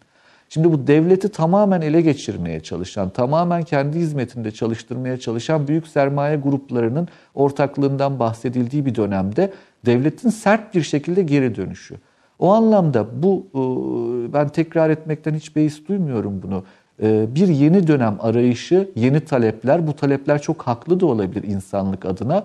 E, ancak uygulanamaz oldukları için bir reaksiyonla karşılaştılar. Ve bu reaksiyonun adıdır Trump, Johnson, Putin, Orban, Salvini uzatabilirsiniz Modi. Ancak bu reaksiyon bunu ne kadar sürdürebilir, bunu ne kadar yürütebilir tartışması son derece önemli. Ki ya burada başka bir şey daha var. Ee, benim açımdan önemli olan yani uluslararası ilişkiler, strateji bugünün dünyasını anlamak açısından önemlidir. e, Batı dünyasında bizim de içinde bulunduğumuz Batı dünyasında örneğin demokratikleşmeyi savunan bazı kesimler Çin'in otoriteryenizminden çok hoşnutlar. Evet. Şimdi bu e, gerçekten bir e, a, a, absürt bir durum yaratır aslında. Yani e, siz şimdi Amerika'ya, Almanya'ya, Türkiye'ye e, daha çok demokrasi diyeceksiniz ama e, bunun e, gerekli sermayesini Çin'den alacaksınız. Çin'in otoriter yapısından. Bu bir ilginç bir durum. Ama benzer bir şekilde de hani şu söylenebilir. Dünyaya başka türlü demokrasi diyen e, muhafazakar kesimlerde kardeşim işte Suudi Arabistan'ın kraliyet yapısına bir şey dememişlerdi. Evet bu böyle bir şey ama e, burada belli bazı taleplerin kontrol edilmesinin zor olacağını düşünüyorum. Ben bakın toplumlar da bugün herhangi bir özne göremiyorum. Bunu açık açık söyleyebilirim. Bir özne yok. Ancak mesela işte sosyalizme mi gidiyor Avrupa? Amerika sosyalizme mi gidiyor tartışmaları var. E, ben çok gülümsetiyor sadece bu tartışmalar beni. Çünkü kapitalizmin yokluğu sosyalizm demek değildir. Sosyalizm belirli özneler aracılığıyla oluşturur. Kapitalizmin yokluğu korporatizm getirir. E, ne bileyim işte Keynesçilik gelir dönemsel olarak, otoriteryenizm gelir bunun üstünde. Çünkü hani o çok bilindik bir ezber cümle vardı ya 80'li yıllardan beri tekrar edilen. Serbest piyasa liberalizmi ve demokrasi el ele kol kola yürür. Vallahi pek de öyle olmadığını görüyoruz Çin örneğinde. Dolayısıyla hani e, bu kavramların hepsinin yeniden tartışmaya açıldığı ama e, hani 19. yüzyıl vari bir e, ihtilal ortamı ve büyük kent ayaklanmalarının oluşabileceği ve yeni bir dönemin, yeni arayışların uzun süreceği bir dönemin içine girdiğimiz kanaatindeyim ben. Bunu da dönemlendirmek gerekir. E, hani bir televizyon programında bunu yapmak çok zor tabii ki ama Elbette. elimizden geldiğince ama yapmaya çalışalım. Zaman, dönem olarak analiz etmek. Yok ne yazık ki. Valla o konuda çok haklısınız. Hani başta Avni Bey de söyledi. Diğer televizyon kanalları programlarında hani özellikle bu sağlık konusunda e, gerçekten hani e, ben şeye inanırım cemiyetlerin şımarma hakkı vardır. E, ama belli kritik konularda o şımarıklığa bu kadar da izin verilmesi e, e, bilmiyorum yani e, bana bana en azından e, ultra liberalizm olarak geliyor diyeyim. Sizin açılışta sorduğunuz e, Le Monde e, diplomatik makalesinde naziri olarak e, ben çok uzattım galiba. E, müsaadenizle burada ara vereyim. Tamam. Sonra geleceğiz tekrar. Adam ne diyorsun bunlara? Yani esasında Yo hoca doğru tespitler yapıyor. Yani şimdi tabii o dünyanın bir sıkışmışlığından söz ediyor. Trump'ın, bir de Moody'nin ya da diğer yerlerdeki e, otoriterleşmenin hatta Çin örneği hakikaten çok enteresan yani. Dünyanın bir kısmı Çin'de neredeyse e, Avrupa Birliği ülkeleri falan hiçbir şey demiyor gibi. Yani daha doğrusu şimdi bu bir sıkışma bence. Yani bu sıkışma baş hani hoca diyor ya geriye döneceğiz 19. yüzyılın ortasındaki gibi kapitalizm yeni bir sosyalizmi değil de yeni bir şey bulacak. Eskiye dönüp hayır ben de tam tersi bir şey düşünüyorum. Hı hı. Yani eski bu tam şu andaki Trump vari Brunson vari iktidarlar eskiye dönüşün işaretleridir. Ee, Avrupa'daki Tabii. Tabii. Irkçı yükselişler eskiye dönüşün, Birinci Dünya Savaşı'nın sonrası işaretlerdir. Ben daha farklı bir yere gideceğiz. Yani kaos, moğus olur doğru bunların hepsi olabilir şehirlerde. Yani geçişin parçası gibi görüyorsun sen onları. Ben geçişin parçası gibi ama uzun sürer mi? Sürer. Çünkü geçmişle kıyaslanmayacak kadar globalleşmiş bir dünyada yaşıyoruz. Küreselleşmiş bir dünyada yaşıyoruz. İnanılmaz tetikli. Esasında bu iletişimin hızlanması ve çoğu e, yayılmasından kaynaklanan bir şey. Adam yani en Batı'nın en fazla rahatsız olduğu şeylerden birisi de bu. Haber anında yayılıyor. Yani, yani ister istemez Batı kendi ürettiği teknolojiyi neden rahatsız olabilir mi? Olabilir. Bir dünya da böyledir. Yani. yani şimdi şu mülteciler meselesi. Yani evet tamam bir uluslararası bir sistemin bir sıkışmışlığı var. Ama bu burada habire o balona iğneyi dürtükleyen bir, evet, bir unsurlar var. Onlardan bir tanesi işte bu mülteciler meselesi. Bu Suriye'de ölen çocuklar meselesi. Yani onların fotoğraflarını bile görmek insanları rahatsız ediyor. İşte Çin'de mesela bir... rahatlar çünkü kilit altında götürüyorlar ya Çinlileri. Yani bu sana korona bulaştı efendim deyip hepsini hadi bu tarafa deyip ve Eskiden bundan kimse rahatsız değil. Yani Çin'i mesela Tiananmen'de sorguladılar ama burada hiç ağzını açan yok. Ölsün gitsin ne olacak diyor adam. Oraya o noktaya geldi. Yani geçmişte şimdi hoca da biraz oraya doğru gidiyordu ama geçmişte hep şu tartışılıyordu işte kapitalizm bir üst işte emperyalizm onun üzerinden işte Marx'ın deyimiyle Marx daha önce de söyledi bunu da sosyalizm doğacak, kentlerde doğacak ve yeni bir sınıfsız toplum oluşturacak falan. Şimdi böyle bir beklenti de yok. Ama şunu da kimse söyleyemez. Ya bu kadar iletişimin geliştiği, üretim ilişkilerinin internet üzerinden, daha doğrusu büyük sanayi olmayan bir yapı üzerinden geliştiği bir nokta, robotlar teknolojisi, yapay zekanın oluştuğu bir üretim ilişkisi nasıl bir toplumsal ilişki yaratacak? Bunu da bilmiyoruz. Hangi siyasal rejimle bu gidecek? Otoriter bir yapıyla mı? Yoksa o liberal yapının öldüğünü görüyoruz. Yani liberal Evet. Çare olmadığını. Yerine ne gelecek konusunda çok uzun tartışmalar yapabiliriz. Ya Avrupa'da ilk defa ordu sahaya indi ya. İngiltere, Fransa, İtalya. Yani Bu, bu böyle İsviçre- bir süreç yaşıyor. tabii tabii. Değil mi yani? yani Resmen kadar orduysa. olağanüstü hal halinde. E, İtalya'ya baksan yani bu, bütün bu tablo sistemin nasıl ya, eğriti kurulduğunun yani Sistem derme çatma kurulduğunun O, e, şeyin- göstergesi. E, su, neydi İsrail yazarın lafını otoriterleşme artacak diye. Evet. Değil mi? Bu ne demektir? Diyelim ki yoğun bir şekilde dünyanın önemli ülkelerinde otoriter e, siyasi akımlar, rejimler oluşacak. Peki so- sonra bu siyasal rejimler sınırlarını kapatarak bu küresel sistemi götürebilecekler mi? Mümkün ben değil. götüremeyecekler. Ben de aynı fikir. Kaos olacak. Götüremeyecek. Mı kaos olur anda ama zaten hani başka bir dalga da gelişebilir. Cenk, ha, bir yerine ne geleceğini konuşuyor olmamız bile aslında Ama bu bir aşama demek. şeysiz gelebilir mi? Yani böyle bu bir tek virüs bu işi temizlemez. Yok Tabii ama ki. altını işte konuşuyoruz bir tek abi. virüs bize bu soru işaretini oluşturdu. Yani, Yani Ben sana bunun arkasından belki bir üçüncü dünya savaşı gelecek. ha, sen tabii daha korkunç Evet. bir şey ben, söylüyorsun. ben daha korkunç bir Yani şey. çünkü şöyle bir geleneğimiz, alışkanlığımız da var. Onu tekrar belki Taşan Hoca'ya da sorarız sonra. Hani biz dünya tarihinde bu tür dönüşümleri savaşsız yapmamışız. İnsanoğlundan. Evet, insanoğlu yapmamış Savaş yani. ne? Şimdi bir başka savaş. Mesela Trump bugün dedi ki ben dedi bir savaş başkanı olarak kendimi şu anda görüyorum dedi bugün. Şimdi orada da bir şöyle kısım, bir, bir kısım insan hocaya belki de da- bu virüsün karşısı işte aşısı şusunun bulunma, bulunmasından filan son derece rahatsızlar bırakın da ölsünler diye bakıyor. Öyle diyenler de var. Yani Mesela ben şey. hocadan merak da ediyorum şunu. Diyelim ki bir İngiliz e, sanayi devrimi yolculuğu var. Bir de Fransız devrimiyle oluşan bir süreç var. Eyvah. Tam Yani ikisi de sanayi devrimi üzerine. Onun tam alanları diyor. Evet. ikisi de şeyin üzerine, sanayi devrimi üzerine oluşmuş bir şeydir. Yani bir burjuvazinin yaptığı çıkışlardır. Ama biri daha kanlı gibi görünüyor. Öteki daha kendi mecrasında akan gibi görünüyor. O, o bu, bu süreç de öyle olamaz mı? Soralım. Yani Fransız yöntemi değil de İngiliz yöntemi mi? Belki, belki de tam tersini de Tam söylüyor. İngiliz daha kanlıydı da diyor. Neyse soracağız onu. Yalnız ben şunu İngiliz, İngiltere'de kanı kendi içinde akıtmadı İngiltere. dünyaya yaydı diyorsun. Sömürgelerden. Ha, bizden O da bir yön- gitti. evet, o da Kan. bir Evet, teori. peki. Ben de şunu söyleyeyim. Ee, şu sıkıntı biraz şurada. Yani virüs yokken, yani gelmek üzereyken dünyanın yani dünyada yürüyen ekonomik sistemin artık çalışmadığına kadar biraz da balon oldu. Yani öyle bir şeyin konuş- ortada olmadığı tespiti vardı. Bunun üzerine durgunluk geldi. Sonra petroldür bilmem ne falan filan. En nihayetinde ha öyle mi diyen sanki dinamitin fitili gibi bir virüs var. Bugün, dünden bahsediyorum bugün ve dün Amerika 1 trilyon dolar. Almanya 614 600 milyar dolar. İngiltere 400 milyar dolar. Fransa 300 milyar avro. İspanya 200 milyar avro. İtalya 25 milyar avro. Zaten o hani ayrı bir şey o İtalya'nın. 25 mi daha fazla? Ne oldu bu paralar? Hani niye zamanında çıkmadı cebinizden bu paralar?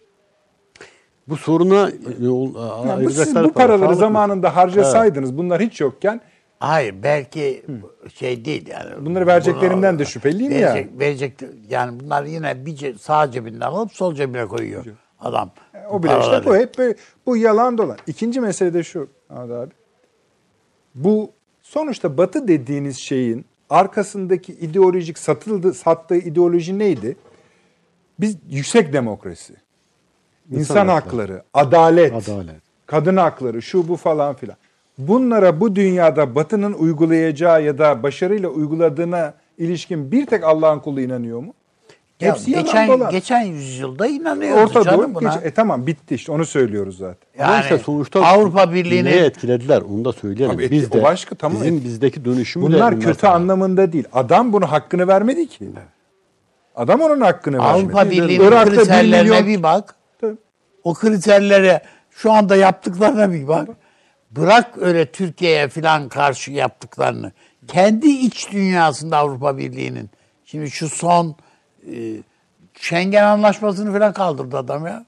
Tabii. Hani bu bize 25 milyon avro vereceğiz falan deyip hani atlatmışlardı ya. Hani sallıyorlar da biz oraya gönderdik. Bu şimdi 125 milyon avro verelim diyorlar. Şimdi Süleyman Hoca'nın geçen günkü yazısında bir bir şey vardı. Alev Alatlı'dan aldığı sarf malzemesi. İnsanı sarf malzemesi gözüyle gören bir batı aklı var diye düşünüyorum. Ben de biraz yarın ondan İyi yola çıkarak bir şeyler yazdım da öyle bir bakış açısı var. Yani o bakış açısı bir taraftan insan hakları, demokrasi üretiyor ve büyük oranda dünyanın diğer yüzünü sarf malzemesi olarak görüyor. Onu gördüğü için de gelip tıkandı. Bunu aşamadı. Yoksa o değerlerin hani insan haklarını nasıl yani kötü diyemeyiz ki öyle bir şey. Diyemezsin O değerlerde bir şey yani, yok. iyi bir şey bütün, üretmiş. ha, demokrasiyi niye nasıl kötü diyeceksin? Onda bir şey yok. Ama sen bunları kullanıp bütün dünyaya kazık atmaya kalkarsan neyse peki efendim reklamlardan sonra devam ediyoruz. 30 saniye reklam arası. Türkiye'nin tek haftalık haber dergisi Gerçek Hayat, gündemi yakından takip ettiği dosya ve röportajlarıyla her pazartesi okuyucusuyla satış bayilerinin raflarında buluşuyor. Gerçek Hayat artık sayfalardan dijitale taşıyor. Sayfalara sığmayan yazılar, röportajların perde arkası, interaktif içerikler. Gerçek Hayat artık size daha yakın. Tüm içeriklerden ilk haberdar olmak istiyorum diyenler. Gerçek Hayat, GZT'nin sosyal medya hesaplarına davet ediyor.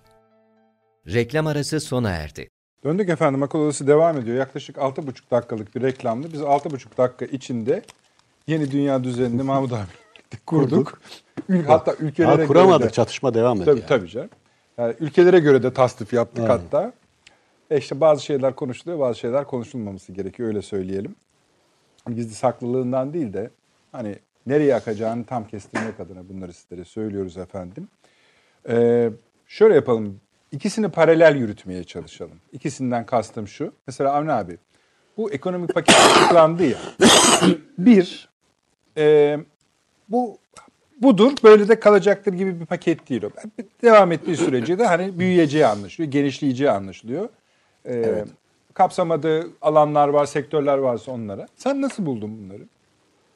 Şimdi tabii ana hatları var burada. Tabii Cumhurbaşkanı çıkıp tek tek şey Ya bu işin ha. yani detaylarını gö- iş nasıl uygun. Bir de bir paketi söylersin açılır ama onun bir de uygulaması var. Evet. Şimdi denildi ki yoksul kesimlerde yani aile başına mı kişi başına mı ne bir binler lira değil mi? E şimdi bunun nasıl dağıtılacağını da Cumhurbaşkanı söyleyecek değil herhalde. Bunun nasıl adil bir şekilde veya hakikaten yoksul insanların e, eline ulaşacak şekilde dağıtılacağını herhalde birileri organize edecek. İşte Aile Bakanlığı falan değil mi? Bugün zaten biraz ayrıntıyı Berat Bey anlattı yani Maliye ve Hazine Evet Bakanı tamam. anlattı. Biliyorum. Daha- o da Aile Bakanlığı'nı inşaat etti falan bu işin gibi. Yani detaylar uygulamada ortaya çıkacak. Göreceğiz onları. Ve bir de eksiklikler de çıkacak. Çıkıyor zaten. büyük- Onlar da büyük organizasyon Ha, küçümsenecek, yani küçük bir iş değil bu. Bu, bu büyük bir iş. Ee, ve batıdaki kadar büyük bir paket gelecek bizde de. O, o kesin yani. Bu fatura büyüyecek. Bunun ekonomiye yansıması, işte enflasyona etkisi ne olur, ne biter? Artık Türkiye onu onu ölçü. Yani bazı şeyler var ki bunların sosyal maliyeti ve faturası ekonomik maliyetin önüne geçer. Yani ezer geçer. Onun için yani o ona bakmamak lazım. Üçe beşe bakmamak lazım ve onu göze almak gerekiyor. Bunun ötesinde e, Türkiye'nin e, herhalde bu e, sosyal medya e, ortamında e, yani düşünebiliyor musunuz? Yani marketlerde makarna kalmıyor ya. Bir söylentiyle. Un kalmıyor. Temizlik malzemeleri kalmıyor filan. Yani Kaldı ki hekimlerin söylediklerine bakarsanız makarna çok da iyi yaramıyormuş virüse. Yani onun Ha evet şey veyahut da işte. virüse yarıyor. virüse yarıyor tabii doğru. Ama şöyle bir akılla yapılıyorsa ki Evet. ben yapıldığını sanmıyorum tabii de. Ben de geçen iki gün önce bir tane büyük markete girdim. İnanamadım yani. 3-4 böyle şeyle doldurulmuş malzeme alınıyor. Şu, şu varsa buna dikkat ediliyorsa bence olması gereken Cumhurbaşkanı söyledi. En az 3 hafta. Ne demek bu 3 hafta? Biz 3 haftayı tam anlamadık. Şimdi. Evet öyle. Çıkmayacaksın. En az şekilde çıkacaksın. Ve dışarıdan fazla bir şey de almayacaksın. Bence buna uymamız gerekiyor. Bakın bu işin belki püf noktası budur. Bir bu, iki bu yarın sabah başlayacak e, Sağlık Bakanı açıkladı. Kitlerin 81 ile dağıtılması. Bu ne demektir biliyor musunuz? Bu Singapur falan bunu çok iyi yaptı. Yani Güney Kore yaptı. Evet evet. Teşhisi, önce bir teşhisi bulunacaksın. Engellemenin tek yolu, en önemli yolu budur. etmek. Bunu yapacaksın. Zaten en insanlar içe- başarılısı değil mi Singapur herhalde bu Singapur'da konuda? falan bu çok rahat kullanıldı. ya. Niye? Çünkü önceden hemen teşhisi hızlandırdılar. Bizim de onu yapmamız gerek. Şimdi 10 bin kişiden bahsediliyor tetkik edilen. Bunu hızlı bir şekilde günde 10 bin kişilik yap noktaya 16 bin kişiden bahsetti. Evet, aşağı Buraya yukarı. çekmek lazım. Bu ne demektir biliyor musun? Bir, içeride kal- kalacaksın, çıkmayacaksın. En az şekilde çıkacaksın. İki, bunu hızlandıracaksın. Bu Türkiye'nin ekonomisine ve sosyal hayatına en az zarar veren e, adım olacak diye basit düşünüyorum. şey ya mesela bugün e, Sayın Cumhurbaşkanı ile biz 15 gün kadar önce Rusya'ya geldik. Aile hekimliği şeyi bizim evin olduğu uygulamamız, yerde evet. o da aramışlar evi. Tabii çok insan aradılar doğru. Ya aramışlar. İşte gitti, geldiniz, ne oldu, ne bittiniz falan filan e, filan diye. Şimdi bu sistemin esasında güzel, güzel kurulduğunu gösteriyor. Gösteriyor evet. Ha, bu şimdi işlevli de hale geldi. O, o batıda falan yok böyle bir şey yani. Ona bakıyoruz. Yani İngiltere'de sıkı mı yani dok- birdenbire hastaneye gidesin. Pat selam ben geldim diye. Mümkünatı yok yani. Önce Şu anda orada hasta olanlar ulaşamıyor. Gerçekten hasta olanlar ulaşamıyor. Evet tabii. O, onlar var. Ben e, Türkiye'nin önümüzdeki dönemde eksiğini gediğini görür. Ama e, çok şey öğrendik bu süreçte. Yani e, biz mesela bütün bunları e, iç siyasetimizle ilgili falan şey yaptık ama Türkiye'nin bir de muhalefet yapısı var. Değil mi yani baktığımızda e, evet ben Sayın Kılıçdaroğlu'na yani işte açıkladığı ilk işte Sağlık Bakanlığı'nın devletin ya verdiği rakamlara itimat ediyorum, güveniyorum falan şeyine. Bir şey demiyorum. Yani ama Cumhuriyet Halk Partisi'nin sözcülerinin konuşmalarına baktığımda hiç de öyle bir güven duygusunun ana muhalefet partisinde bir güven duygusunun oluştuğunu hem görmüyorum hem de halka da bir güven hissi verdiklerini ni görmüyorum yani. Yani dur bakalım ne olacak havası yani. Bu tür vakaları Türkiye son 10 yılda çok yaşadı. Sen Evet. hep benzer şeyler söyledin. Ben de sonra hep şu soruyu sordum. Neden dedim. Ve sen de neden? yok. Neden yapıyor bunu yani? Ay şu. Şimdi e, Yani sadece muhalefetlik bir iş değil ki bu. şu, Şu bizde yani e, mesela olayı Tayyip Erdoğan ekseninde görüyoruz. Görüyorlar çoğu insan. Yani ölü sayısı çok fazla ve azaltıl az gösteriliyor. Neden? Tayyip Erdoğan öyle istiyor. Ya cenazeleri saklayacak hali yok ya. Yani İstanbul Belediyesi açıklıyor işte günde kaç tane ölüm var falan yani onlar da şey yapacak hali yok. Veya işte e, virüs bulaşmış şu kadar insan var açıklanmıyor. Neden? Tayyip Bey öyle istiyor falan. Yani her şeyi e, ona bağlamak. Onunla izah Şimdi etmek. ya, bu aynı abi, zamanda sadece- muhalefetin sadece bu şey değil ya alışkanlık haline geldi. Her şeyi Tayyip Erdoğan parantezinde görme alışkanlığı var. Ekonomi o Tayyip Erdoğan. Öbürü bilmem ne. Yani hep her şeyi onun etrafında görmek. Gündelik siyaseti de e, bakıyorsun ana muhalefet partisi Tayyip Erdoğan'la o, o, onun onun etrafında oluşturuyor. Yani Erdoğan konuşmadı beş gün ne Cumhuriyet Halk Partisi'nden ses yok. Yani e, ilginç değil mi ya? Altıncı gün konuştu, şimdi bugün konuşuluyor.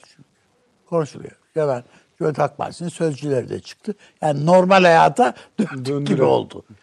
Yani ben bu, bu özellikle Türkiye'nin yeni siyasetin de evet dünya siyaseti değişecek, yapı, yeniden ekonomisi yeni, uluslararası alanda yeniden yapılanacak ama kardeşim bir de bizim de yani şimdi Türk aile yapısı dahil her şeyin yeniden şey yapılacağı, gözden geçirileceği bir dönem.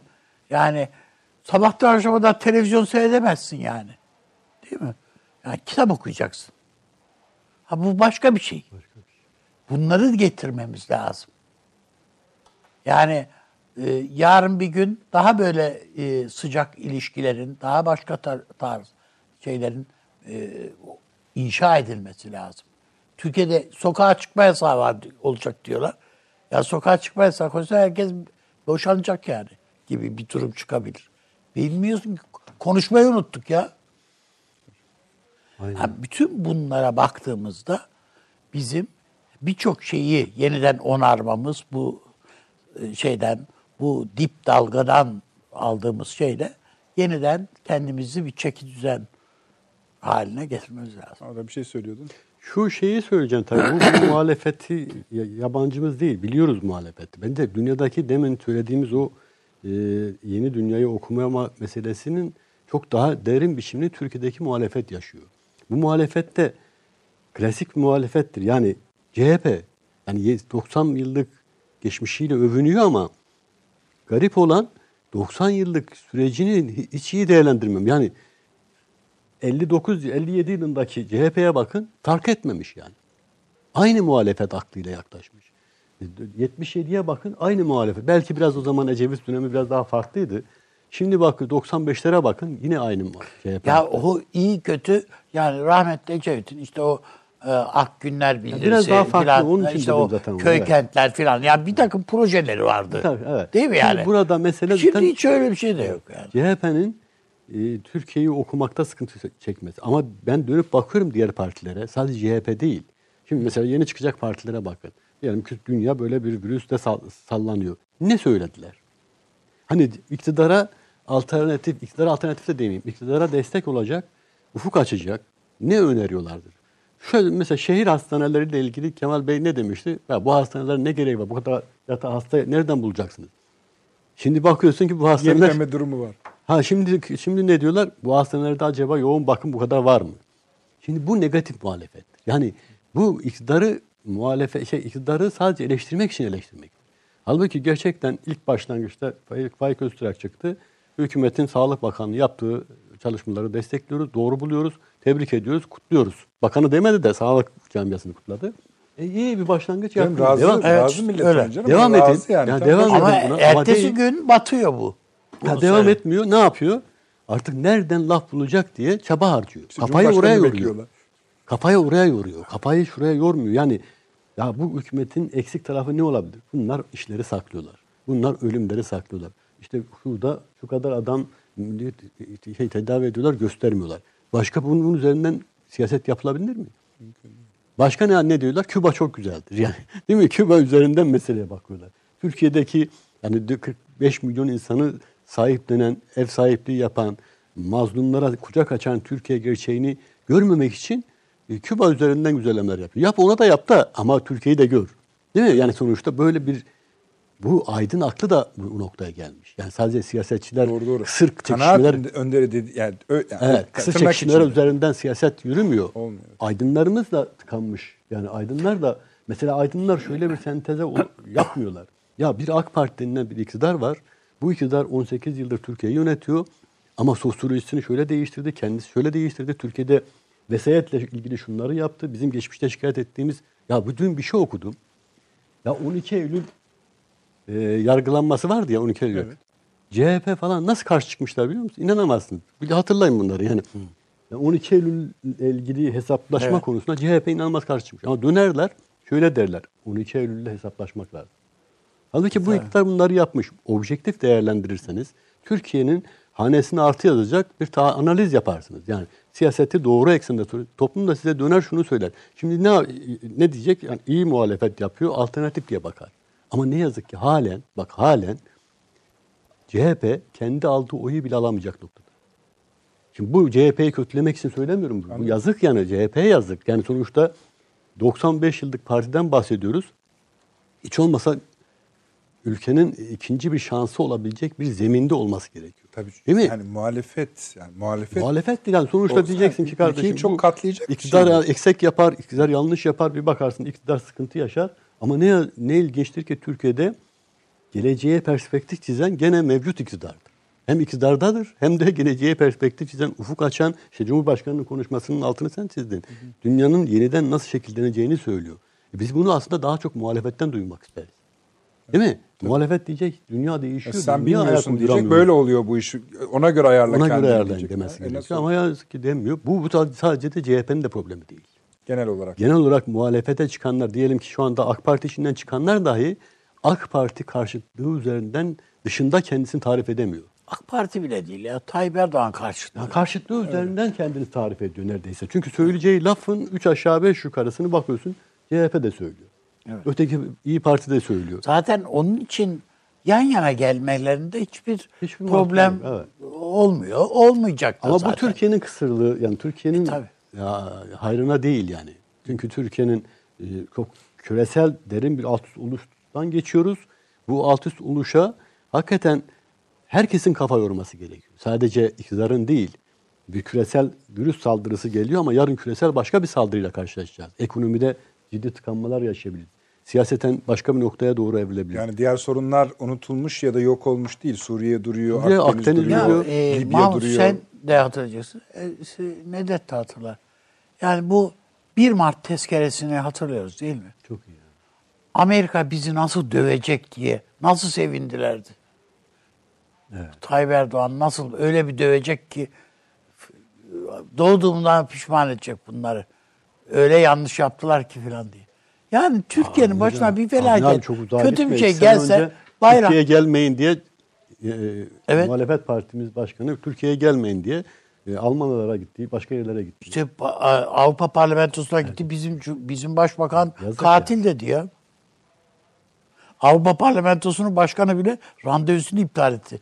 Valla Avrupa Parlamentosu üyesi Türkiye hani bir onun başkanına seçilmiş Cumhurbaşkanına biz böyle bir laf ettirmeyiz burada dedi. Ve Tayyip Erdoğan'ı da seven bir adam değil yani bunu söyleyen. Yani bu ve yanında da yani bir eski eski bir büyükelçiyle gitti. Yani hadi genel başkan olarak da deneyimsizdi o anda Sayın Kılıçdaroğlu ama yanında bir büyükelçi. Eski bir büyükelçi. Değil mi? Farukluoğlu vardı. Mahmut abi, bu şeyle ilgili bir şey birkaç şey söylemek ister misin? Yani asıl soru oydu çünkü yani ekonomik önlemler. Ha, ekonomiyle ilgili şunu tabii çok bir beklenti çok vardı. Mesela yani diyelim sokakta fazla dolaşmadım aslında. Ben Var hakikaten ama, kurala, doğru. kurallara uymaya çalışıyorum da telefonla falan görüşmeye Yok, yok. çalıştım. O beklenti vardı. alışverişe gittiğimde gördüm insanlarla konuştuğumda yani kısa mesafede kısa sürede olsa şunu görüyoruz ciddi bir beklenti var. Ama ben tabii Türkiye'nin e, hem süreci baştan itibaren çok fazla sıkıntıya yol açmayacak şekilde doğru yönetmesinin çok pozitif yansıdığını, vatandaş tarafından Öyle. çok pozitif algılandığını, esnafla konuştuğunuzda bile esnafın da buna hazır olduğunu. Çünkü bu bir paylaşım işidir. Devlet tabii ki elini taşın altına sokacak. Bu doğru. Ama vatandaş da şunu görmesi gerekiyor. Sadece devletin üstlenmesi gereken bir süreçten geçmiyoruz. Vatandaşın da süreci iyi okuması, üzerine üzerimize düşen hepimizin de ne gerekiyorsa yani ki daha yani sıkıntılar yaşayacağız. Evet bunların hepsini paylaşmamız gerekiyor Ya işte ama adam inat inat ediyor. Hayır kardeşim ben e, işte diyelim ki mesela e, şimdi bu şey e, vakit namazlarının camilerde böyle şey olarak kılmamasına ilişkin bir kanun. Hayır ben kıl yapacağım diyor adam. Ya kardeşim ya bunun Diyanet İşleri Başkanlığı, şu bu hepsi buna bir tedbir olmuş. Ya bir bir karar almış. Ya buna uy. Aynı şey umre için. Umre dönüşlerinde öyle. Veya başka yerlerde lokanta bana ne mi müdahale ediyorsunuz ya filan. Ya kafa tutmanın manası yok yani. yok işte. yani. Bu hep Ayak için geçer. uyduracaksın. Hani virüse mi meydan okuyorsun? Ne? Yani evet. Yani en- enteresan tabii o öyle şeyler olur mu? E tabii 16 milyonluk bir kentten bahsediyoruz. Yani İstanbul gibi, Ankara gibi, İzmir gibi Evet. kentlerde bu türden e, hani şey öyle söyleyeyim. Meczup davranışlar olabilir. Hem cema, camı cemaat açısından söylüyorum hem esnaf açısından çıkanlar olacak. Ama genelde büyük oranda büyük oranda sürece uyum sağlayan bir e, Tabii tabii tabii. sosyolojimiz Tabii. var. Devletin de bugün Cumhurbaşkanı'nın, bugün Berat Albayrak'ın açıkladığı da bu bu süreci en az zararlı atlatmaya yarayan adımlar olacak diye düşünüyorum. Ben çünkü bu işi bilen ekonomi yorumcularını dinledim. Hepsi hiç negatif bakanını görmedim. Hani çok negatif Valla bakan ben, var mıdır? Ben bugün gazeteden Var dolayı... zaten. Yani büyük, e, Türkiye'nin hemen hemen en büyük kamu bankalarından bir tanesi Halkbank. Onun genel müdürü Osman Bey ile bir ara beraber oldum. Yani gördüğüm şey ve bildiğim kadarıyla üç banka yani Vakıflar Bankası, Ziraat Bankası, e, Halkbank e, genel müdürleri buluşacaklardı. Ben bir araya gelmemizden sonra bunlar bir araya geleceklerdi. Osman Bey'in bir yani bu bu mücadele bizim sırtımızda ve biz bu mücadeleyi vereceğiz dedi. Şimdi bu üstüne bütün sır şeyin yüklendiği bir bankanın genel müdürü. Banka. Bu kolay laflar değil bunlar yani.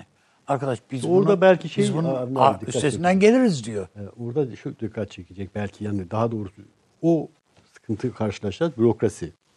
Yani şimdi kimin ihtiyaç sahibi olduğunu, kime bu desteğin gideceği konusunda sıkıntılar çıkar mı çıkar. Çıkar Ama canım, bu süreç tabii. içinde yani o, o yürürken Ya mutlaka şey. e, aksaklıklar olduğu gibi Gerçek yanlışlıklar da yapılabilir. evet. Yani olmaz diye bir şey yok. Ama yani ben burada mesela iyi niyeti görüyorsun. Evet.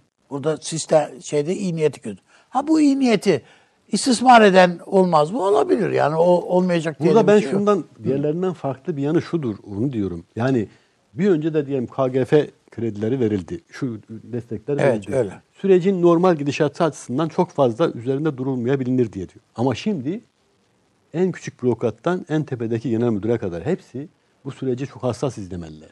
Yani siyasi irade bir karar veriyor. Bugün onu Berat Bey'in bir sözü vardı zaten buna ilişkin. Yani hani bizim ihtiyacımız yok ama hani hazır bu şey Varken imkan alalım. varken biz de alalım Öyle diye ka- tabii, e, kısa va- şeyli bakanlar da var dedi. Bir son dakika paylaşayım mı?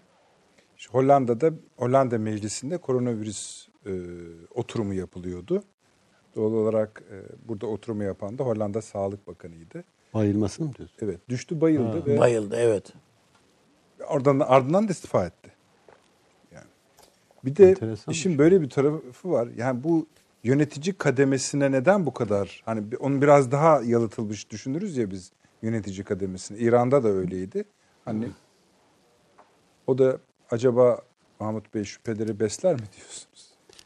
Yani o zaten çok şüphe yazıldı. Komplo falan bir sürü şey söylendi. Yani işte bu yük, yüksek işte sporcusundan sanatçısına kadar ya da en tepedeki e, atıyorum Kanada Başbakanının eşine kadar bunlar hep verilerek e, virüsün etkisini derinleştirmek, daha yaymak, korkuyu yaymak üzerinden. Biliyorsunuz Ama bir de tabii korkuyla yönetmek diye bir şey var. Bizde bir tek herhalde bu son şeyde liglerin ertelenmesi o isabetli bir karar oldu. Evet.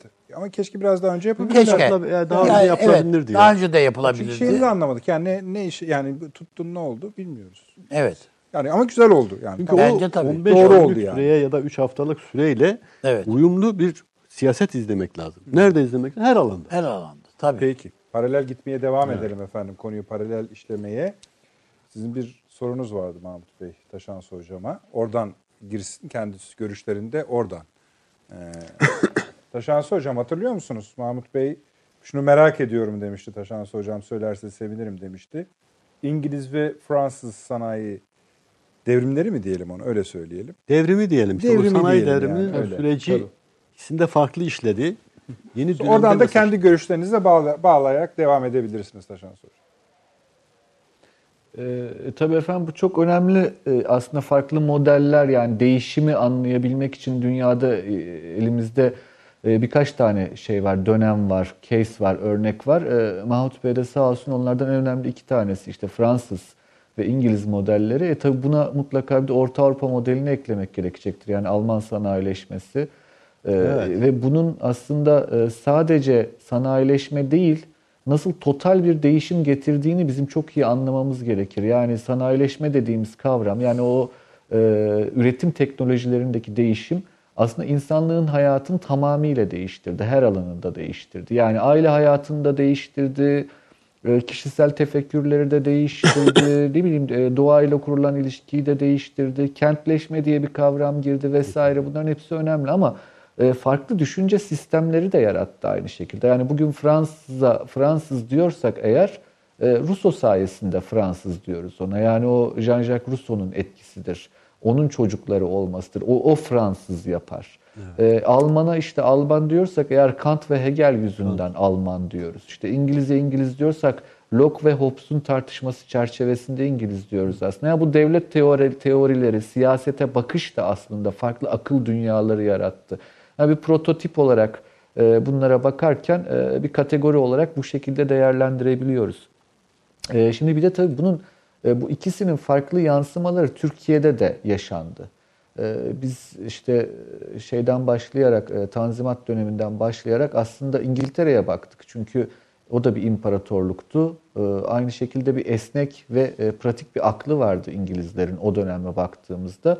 E, ama oradan e, bir Fransız e, idari reformlarına savrulduk.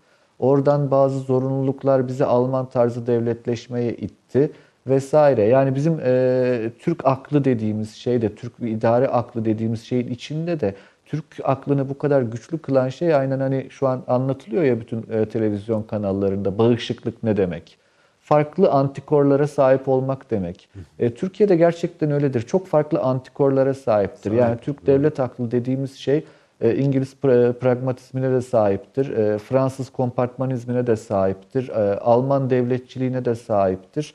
Bütün bunları bir şekilde yeri zamanı geldiğinde de öne çıkarıp bazısını geri getirme gibi bir nasıl diyeyim bir erdem, bir feraset de e, bugünlere kadar gözlendi diye düşünüyorum. Cumhuriyet dediğimizde zaten tam bunun aslında zirve noktasıdır. Bu şekilde bakmak lazım diye düşünüyorum. Hangisi olur dünyada? Ben dönemlendirmek gerektiğini düşünüyorum. E, ilk başta zannediyorum ki hani ilk başta e, bir geri çekilme, e, büyük dalganın bir geri çekilmesi. Dolayısıyla e, reaksiyonun kuvvetli gideceğini düşünüyorum. Yani Trump'ın, Johnson'ın, Orban'ın. Bunu da otoriteryanizm, içe kapanma, yükselen ırkçılıkla beraber değerlendirmek lazım. Çünkü korku gerçekten hijyen kavramı korku, korku bir şekilde aslında e, reaksiyonu getirir ve reaksiyon dediğimizde işte e, siyasette bu şekilde adlandırılabilir herhalde. Bir şey vardır Hüseyin Penahi, e, men mitersem pes hestem der Farsça. Korkuyorum öyleyse varım. Yani korku bir e, kimlik e, oluşturmak için çok çok önemlidir.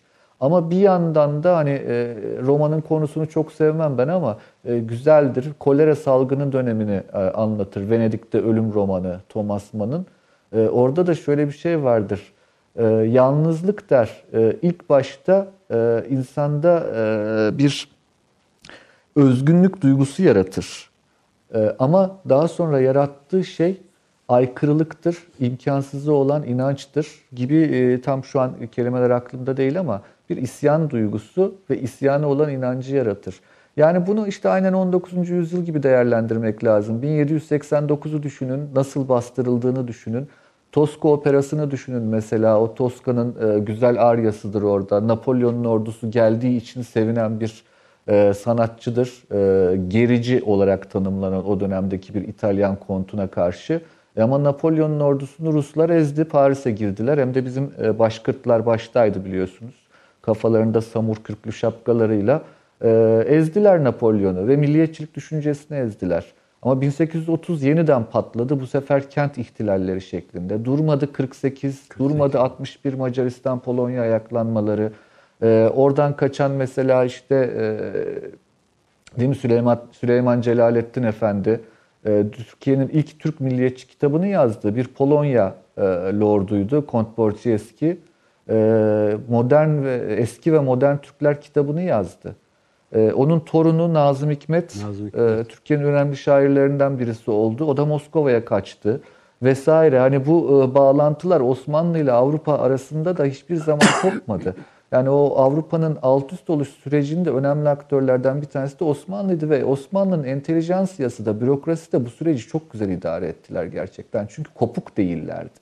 Dünyayı takip eden e, ciddi anlamda aydın ve bürokrasimiz vardı. E, bu bizim açımızdan büyük avantajdı diye düşünürüm ben hep. Hani e, 1856 Paris Anlaşması bizler açısından Kırım Savaşı'ndan sonra Osmanlı'nın Avrupa uyumunun parçası olması, yani toprak bütününün garanti altına alınması, Avrupalı olarak tanınması demektir ama bunun öncesinde gelişen zaten fiilen Avrupa'nın içinde yer alan bir Osmanlı aydınından bahsediyoruz ki şu anda ben e, çok ihtiyaç olduğuna düşünüyorum e, Türkiye'de buna. E, yani o zamanların ayrışmaları da çok keskindi. Mesela düşünün bir tarafta Mehmet Akif Ersoy vardı, e, bir tarafta Tevfik Fikret vardı. Ne kadar keskin bir ayrışma. Mehmet Akif Ersoy e, rahmetli Tevfik Fikret'e e, zangoç derdi. Tevfik Fikret Mehmet Akif Ersoy'a Molla Sırat derdi. Ama biz bugünün Türk aydınları olarak her ikisini de sahiplenmek durumundayız. İkisi de bizimdir diyebiliyoruz. O açıdan bakınca bugün de aydınlarımız keskin tartışmalara girebilir ama unutulmaması gerek ki 50 sene sonra e, bizim çocuklarımız, torunlarımız o da bizim, o da bizim diyecektir. Hani o yüzden de e, biraz e, daha kapsayıcı, daha mutedil, daha yumuşak dille dünyayı anlamak Türkiye açısından çok önemli bence. Yani demokrasi kelimesini kullanmak istemiyorum burada. Demokrasi değil bu ama bir şekilde birbirini tanımak, bilmek, bu toprağın çocuğu olmak dünyanın böyle alt üst oluş sürecinden geçerken de daha iyi birbirini anlamak, biraz gezmek, kendi muhitine kapanmamak çok çok önemlidir diye düşünüyorum. Ee, bu Twitter. Facebook vesaire adları verilebiliyor mu bilmiyorum artık ama sosyal Tabii, tabii. medya dediğimiz şeyin en önemli özelliği galiba bu oldu dünyada. Herkesi bir şekilde kendi muhitine kapattı. Yani yet dolaştırdı insanları. Vereceğim İnsanlar abi. kendi yankılarıyla yaşıyorlar. Böyle ortamdan ne aydın çıkar, ne entelektüel çıkar, ne devlet adamı Eyvallah. çıkar. Eyvallah. E, velhasılı kelam karşılıklı dinlemek, e, öğrenmek çok çok önemli diye düşünüyorum. Nedet Bey ben sizi duyamıyorum ama üstadım. Tamam yani te- şey yapıyorum tasdik ediyordum. Devam edin. Peki. E, dolayısıyla hani e, bu çerçevede e, zannediyorum çok şey konuşmak gerekiyor dünyayı takip ederken.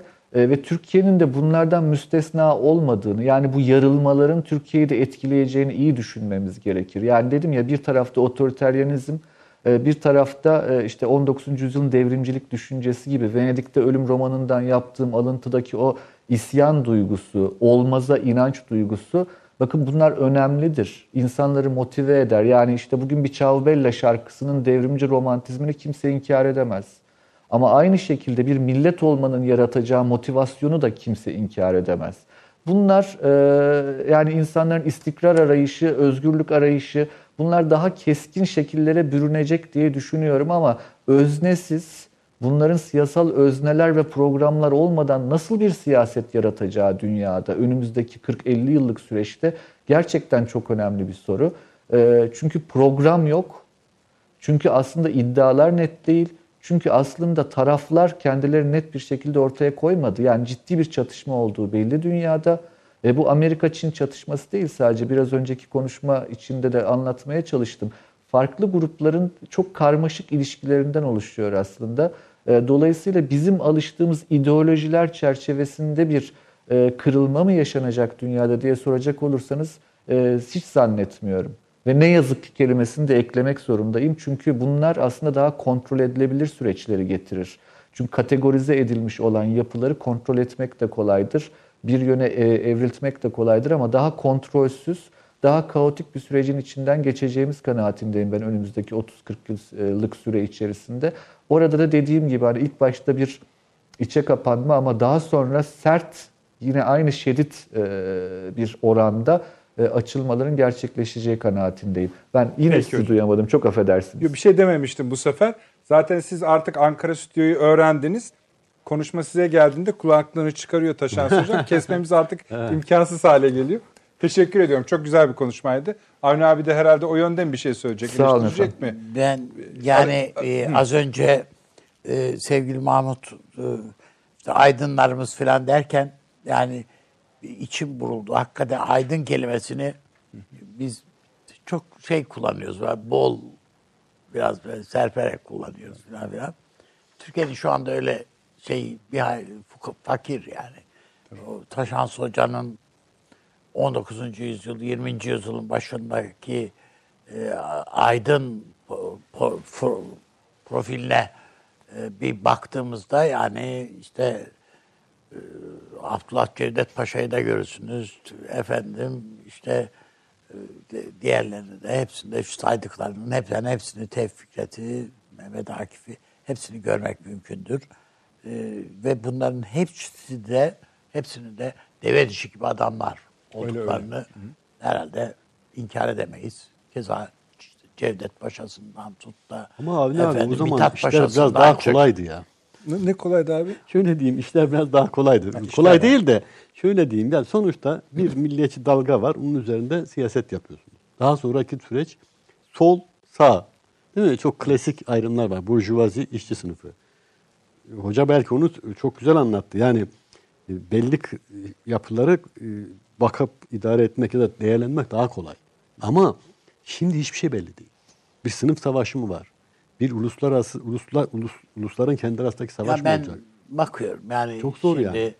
yani kimi televizyon kanallarında yani hakikaten bu devletin yani cumhuriyetin kurucusunun kemiklerini sızlatacak kitap reklamları. Bunların üstünden para kazanma şeyleri. Öbür taraftan bakıyorum yine dini bir takım şeyler, kitaplarla filan filan. Yani bütün bunlar üzerinden ve yeni hiçbir şey katmadan bunlara Ama bir- şeyler olaylar belki senin yapmadan. dediğin gibi yalın parçalıydı e, ama. Hı, tamamen. Türkiye'nin yani bir Süleyman Nazif dediğin insan bugün biz bölücülük falan diye tartışıyoruz. Halbuki işte Türkiye'nin işte son Musul valisi değil mi yani Süleyman Nazif. Yani bütün bunların olduğu işte Nazım diyoruz ama e, Nazım'ın da öyle kendisine sol e, siyaset tarafından çizilen portrenin adamı olmaktan çok daha öte bir şey olduğunu herhalde görmek mümkün değil yani. O, yani ba- bakıldığında bütün bunların şöyle size söyleyeyim. Tevfik Fikret'i örnek diye veya Mehmet Akif örnek diye söyledi e, Taşans Hoca. E, Tevfik Fikret'e dönük ağır saldırısını e, yazdığı şiiri safahatında çıkardığı iki şiir var zaten. Bir İstiklal Marşı'nı safahatına almadı Mehmet Akif. Bir de e, o Tevfik Fikret'i de saldırdığı şiiri ilginç onu safahata koymadı. Yani bu bir seviye işareti. Bütün bunlar. O bakımdan ki çok ne kadar ağır saldırılara e, göğüs gerdiğini Mehmet Akif'in Tevfik Fikret tarafından onları da biliyoruz. Yani bakıldığında biz böyle bir tablonun içinden çıktık geldik. Tabii aynı şekilde o dönemin siyaset yapısında yani e, o siyaseti üreten insanlara da baktığımızda yani ben mesela Talat Paşa'nın falan çok ciddi okunması gerektiğini falan da düşünüyorum. Siyaset üretmek adına. Keza işte Abdülhamid'i bu manada yani tarafgirlik, taraftarlık işte falanın ötesinde Abdülhamid'i siyaset inşa eden, devlet inşa eden bugün mesela Kemal Karpat Hoca'nın falan sözlerine katılmamak mümkün değil. Kemal, Abdülhamit olmasa Atatürk olmazdı diyor gibi. Bütün bunlar yani bakarak bir tahlil yapmak lazım. İşte onu Bugünün sonra 50 dünyasında 50 ise yıl- biz 50 yıl sonra buraya geldik. ha tabii. Çünkü Evet, tabii. 70'lerde bunu söylemiyorduk. Yani. Ama bugün yani 50 yıl sonra bugünün aydınlarını ya bunlar ne müthiş şeylerdi filan diye e, övebileceğimiz şeylerin sayısı e, bir hayli az. O manada söylüyorum ben. Ve, ve baktığımda şu bizim için medenileşmenin veya büyümenin, gelişmenin bir ölçüsü kentleşmeydi yani daha düne kadar. Değil mi? Yani bununla övünüyorduk yani. Kentleşme. Yani ölçümüz buydu bizim. Şimdi yani yıkalım gidelim yani bunu kırlara, köylere. Bizi boğuyor bu kentler. Yani bö- böyle her şeyimizi ba- baskı altına alıyor bu kent yapısı. Ee, böyle bir tablonun içerisindeyiz biz. Ee, o bakımdan e, ben hem Taşan Hoca'nın ta- şeyleri gündeme getirdiği şeyi çok daha e, geniş bir ortamda tartışmamız, sohbet etmemiz gerektiğini düşünüyorum. Batı ve Türkiye, Osmanlı karşılaştırmalar açısından. Yani Kırım Savaşı bize neler öğretmedi, neler yani. Şöyle bir şey sorabilir Bitti miyim? yani. Mahmut Bey diyordu yani Mahmut abi. Ee, hani o zamanın vakaları üzerinde de bir yalınlık, sadelik vardı. Ona konsantre olunduğu zaman biraz daha kolaydı o iş diyor. Ama galiba hem Taşan Hoca'nın hem Avni Bey'in söylediğinde şöyle bir şey var Avni abi, şey Mahmut abi. Ee, olaylar ne olursa olsun o zamanın aydınının daha donanımlı olduğuna bir vurgu var sanki. Tabii canım. Hiç Yani yani meseleyi ele almalarından geliyor tabii. Ha, zaten. şimdi, yani. şimdiki döneme de çok haksızlık etmeyelim tabii. Şimdiki dönemi de analiz eden aydınlarımız var, yok değil. Donanım şuradan geliyor. Uçları belirlenmiş kavramlar var diye. Öyle düşünüyorum ben. Tabii, tabii. Ya milliyetçilik, işte İslamcılık, sosyalizm, kapitalizm neyse bu, liberalizm.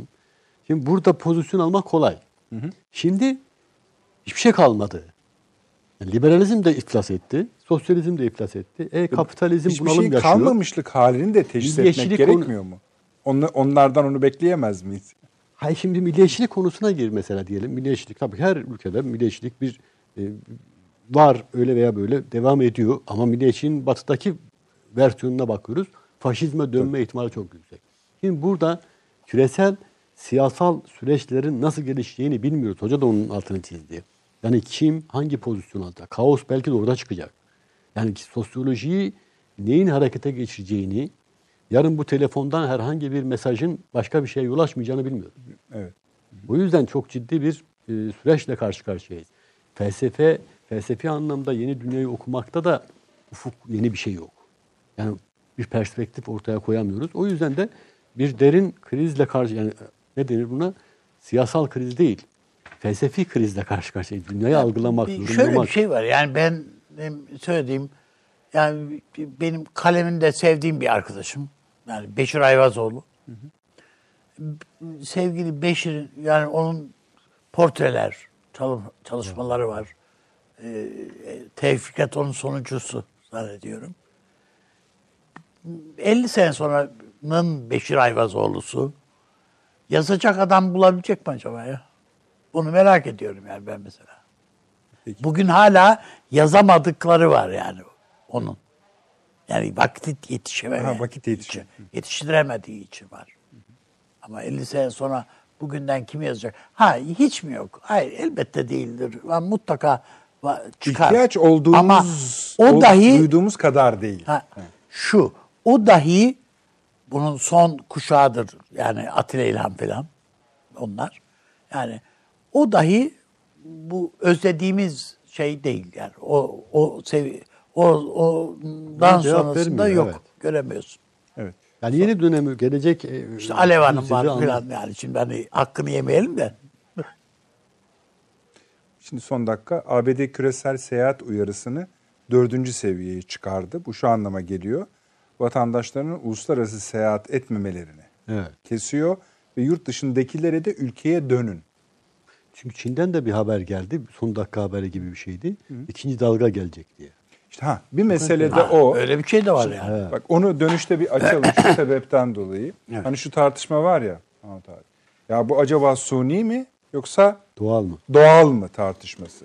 Şimdi mesela bu konuda bayağı bir e, bizim e, hekimlerimiz, ilim adamlarımız da konuştular ama bu soruda kimse net cevap veremiyor. O da şu.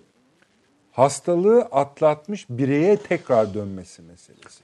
Şimdi bu bu, bu Sağlık bir- Bakanı da açıkladı bugün. Yani ş- virüs şüphesiyle gözetim altına alınmış, tedavi edilmiş, taburcu edilmiş, sonra tekrarlamış, tekrar alınmış, tekrarlamış, tekrar bu- alınmış ve İşte bu taburcu biraz edilmiş.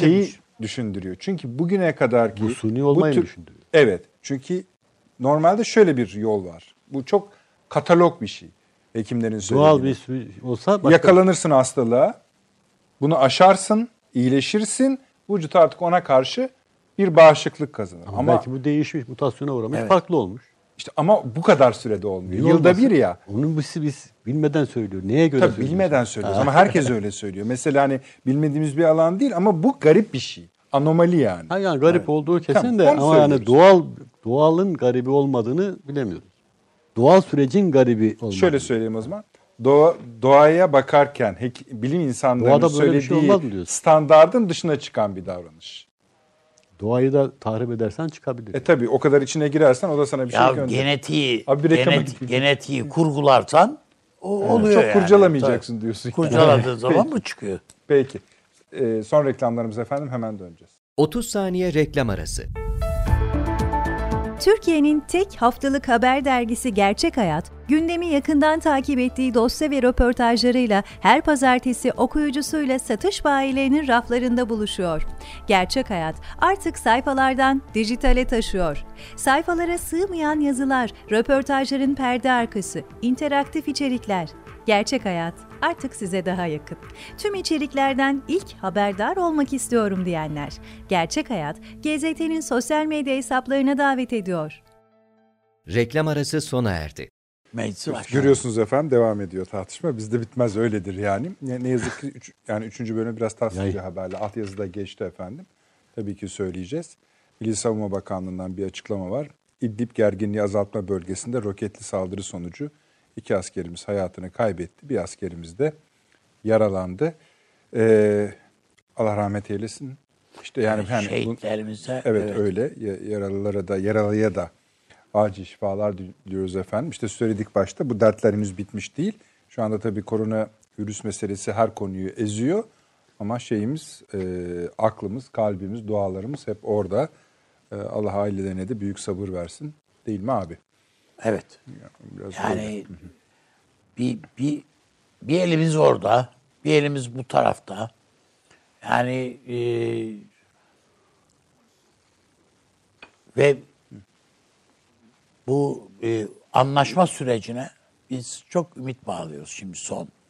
Rusya meselesi. Rusya ile yaptığımız anlaşmaya ve bu devriye ko- kontrollerine falan. Ama bu geçici bir tablo. Burada yine sorunlar olduğu söyleniyor. Yani hem şu anda var sorunlar hem de bu tablo bütünüyle geçici. Türkiye'nin mutlaka burada farklı bir şeye yani sürece e, bu işi nasıl evre evrilebileceğinin üzerinde çalışması gerek gerekir. Yani bu, bu böyle gitmez daha uzun süre. Ya Rusya bu işi bozar, ya Suriye bozar. Hatta hepsinden önemlisi PKK bozuyor zaten. Şu anda karşımızda bizim Suriye askeri yok. Karşımızda Bakanlar Rus askeri yok. Karşımızda orada İdlib'de karşımızda doğrudan PKK var. Bunu bir görmemiz Yani lazım. konsantrasyonumuz bozulmamalı, Evet. konsantrasyonumuzu eşit bölüştürmeliyiz bütün sorunlarımıza ama orası şey zaten e, kimi yazarlar ısrarla da bu konuda yani koronavirüs yazmakla birlikte şeyi daha çok onu da yazıyorlar yani İdlib'deki meseleleri Kardeşim şunları ya bunları. zaten bunu Aslında belki zaten fırsat da kaybedersek bir- o dikkati da sunuyor. Nasıl abi?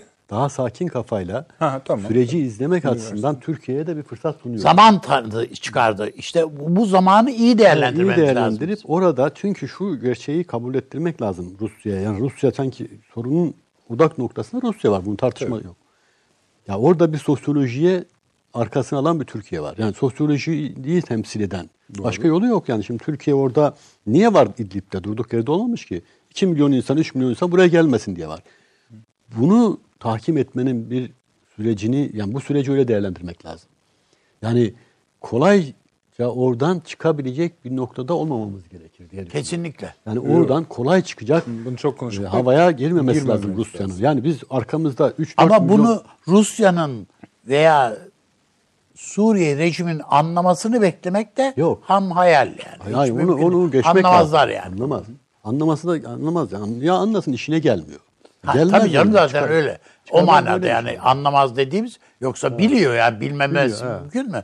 O coğrafyada neyin ne olduğunu biliyor Rusya'da ama e, rejim de biliyor ama işlerine gelmiyor tabii. Bu- Ama şu da enteresan bir fotoğraf değil mi? Bak hakikaten buradan bir virüs çıkıyor. Savaş anını bile durduruyor. Tabii. Değil mi? Büyük oranda tabii durdurdu. canım, o- yani öyle, savaş anında kesinlikle durdurdu. öyle. Yani belki buradan bir hayır da çıkar mı diye düşünüyorum. Ben yani Ne desem ki? biraz ha, ko- kolay değil ama hani ben geçen gün de yazdım bunu. Ya insanlık buradan bir musibetten bir şey çıkar derler ya. Acaba buradan bir şey çıkar mı ya? Biz bu kadar kötülük Yine yaptık. bundan biz yara, biz bir şey çıkarırsak çıkarız. Ya biz çıkaralım da- Diğerlerine, Belki diğerlerinin şöyle bir şey çıkaracağı yok. Vicdan da yok mudur Av- Avrupa'da falan? Vardır ya Almanya'da var. Bazıları Ya- çıkıyor. Gabriel çıkıyor bir tane Ya Dışişleri sen Bakanı.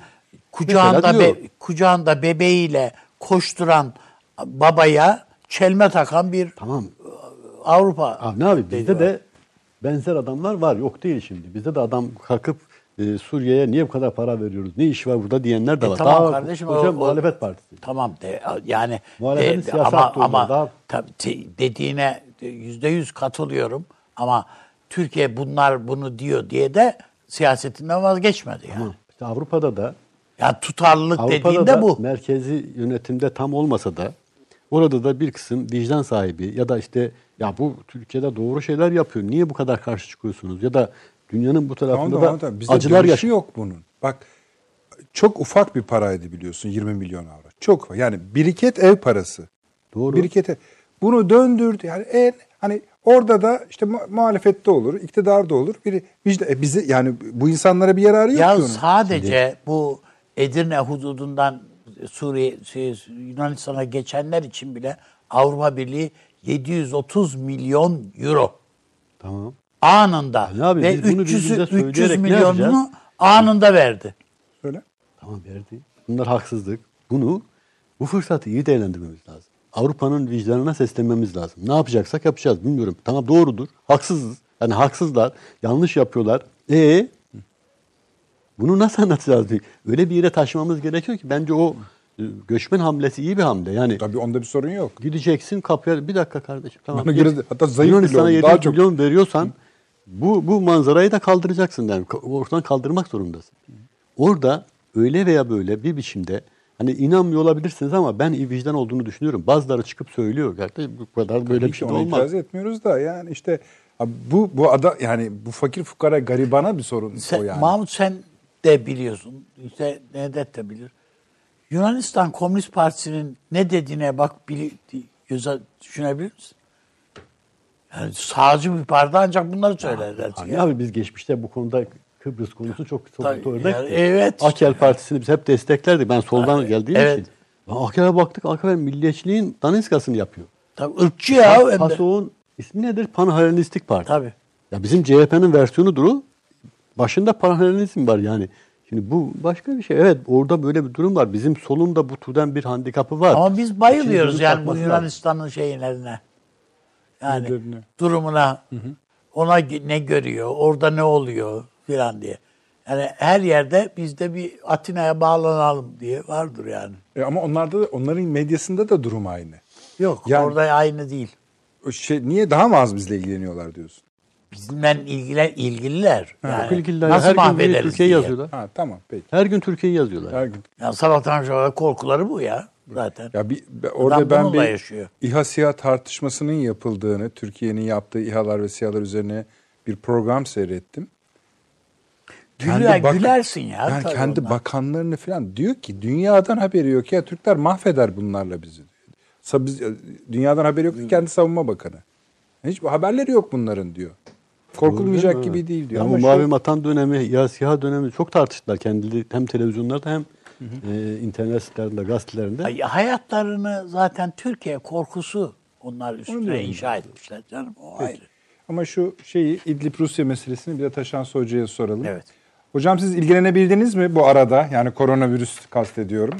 Biliyorum ki her yeri takip etmeye gayret ediyorsunuz günlük olarak. Ama e, orada da bir yandan müzakereler, askeri müzakereler yapılıyor. Bir yandan devriye meseleleri var işte Harun abi söyledi. Siz nasıl görüyorsunuz oradaki durumu? Çok unutmayalım diye bir tekrarlayalım isterim. Ee,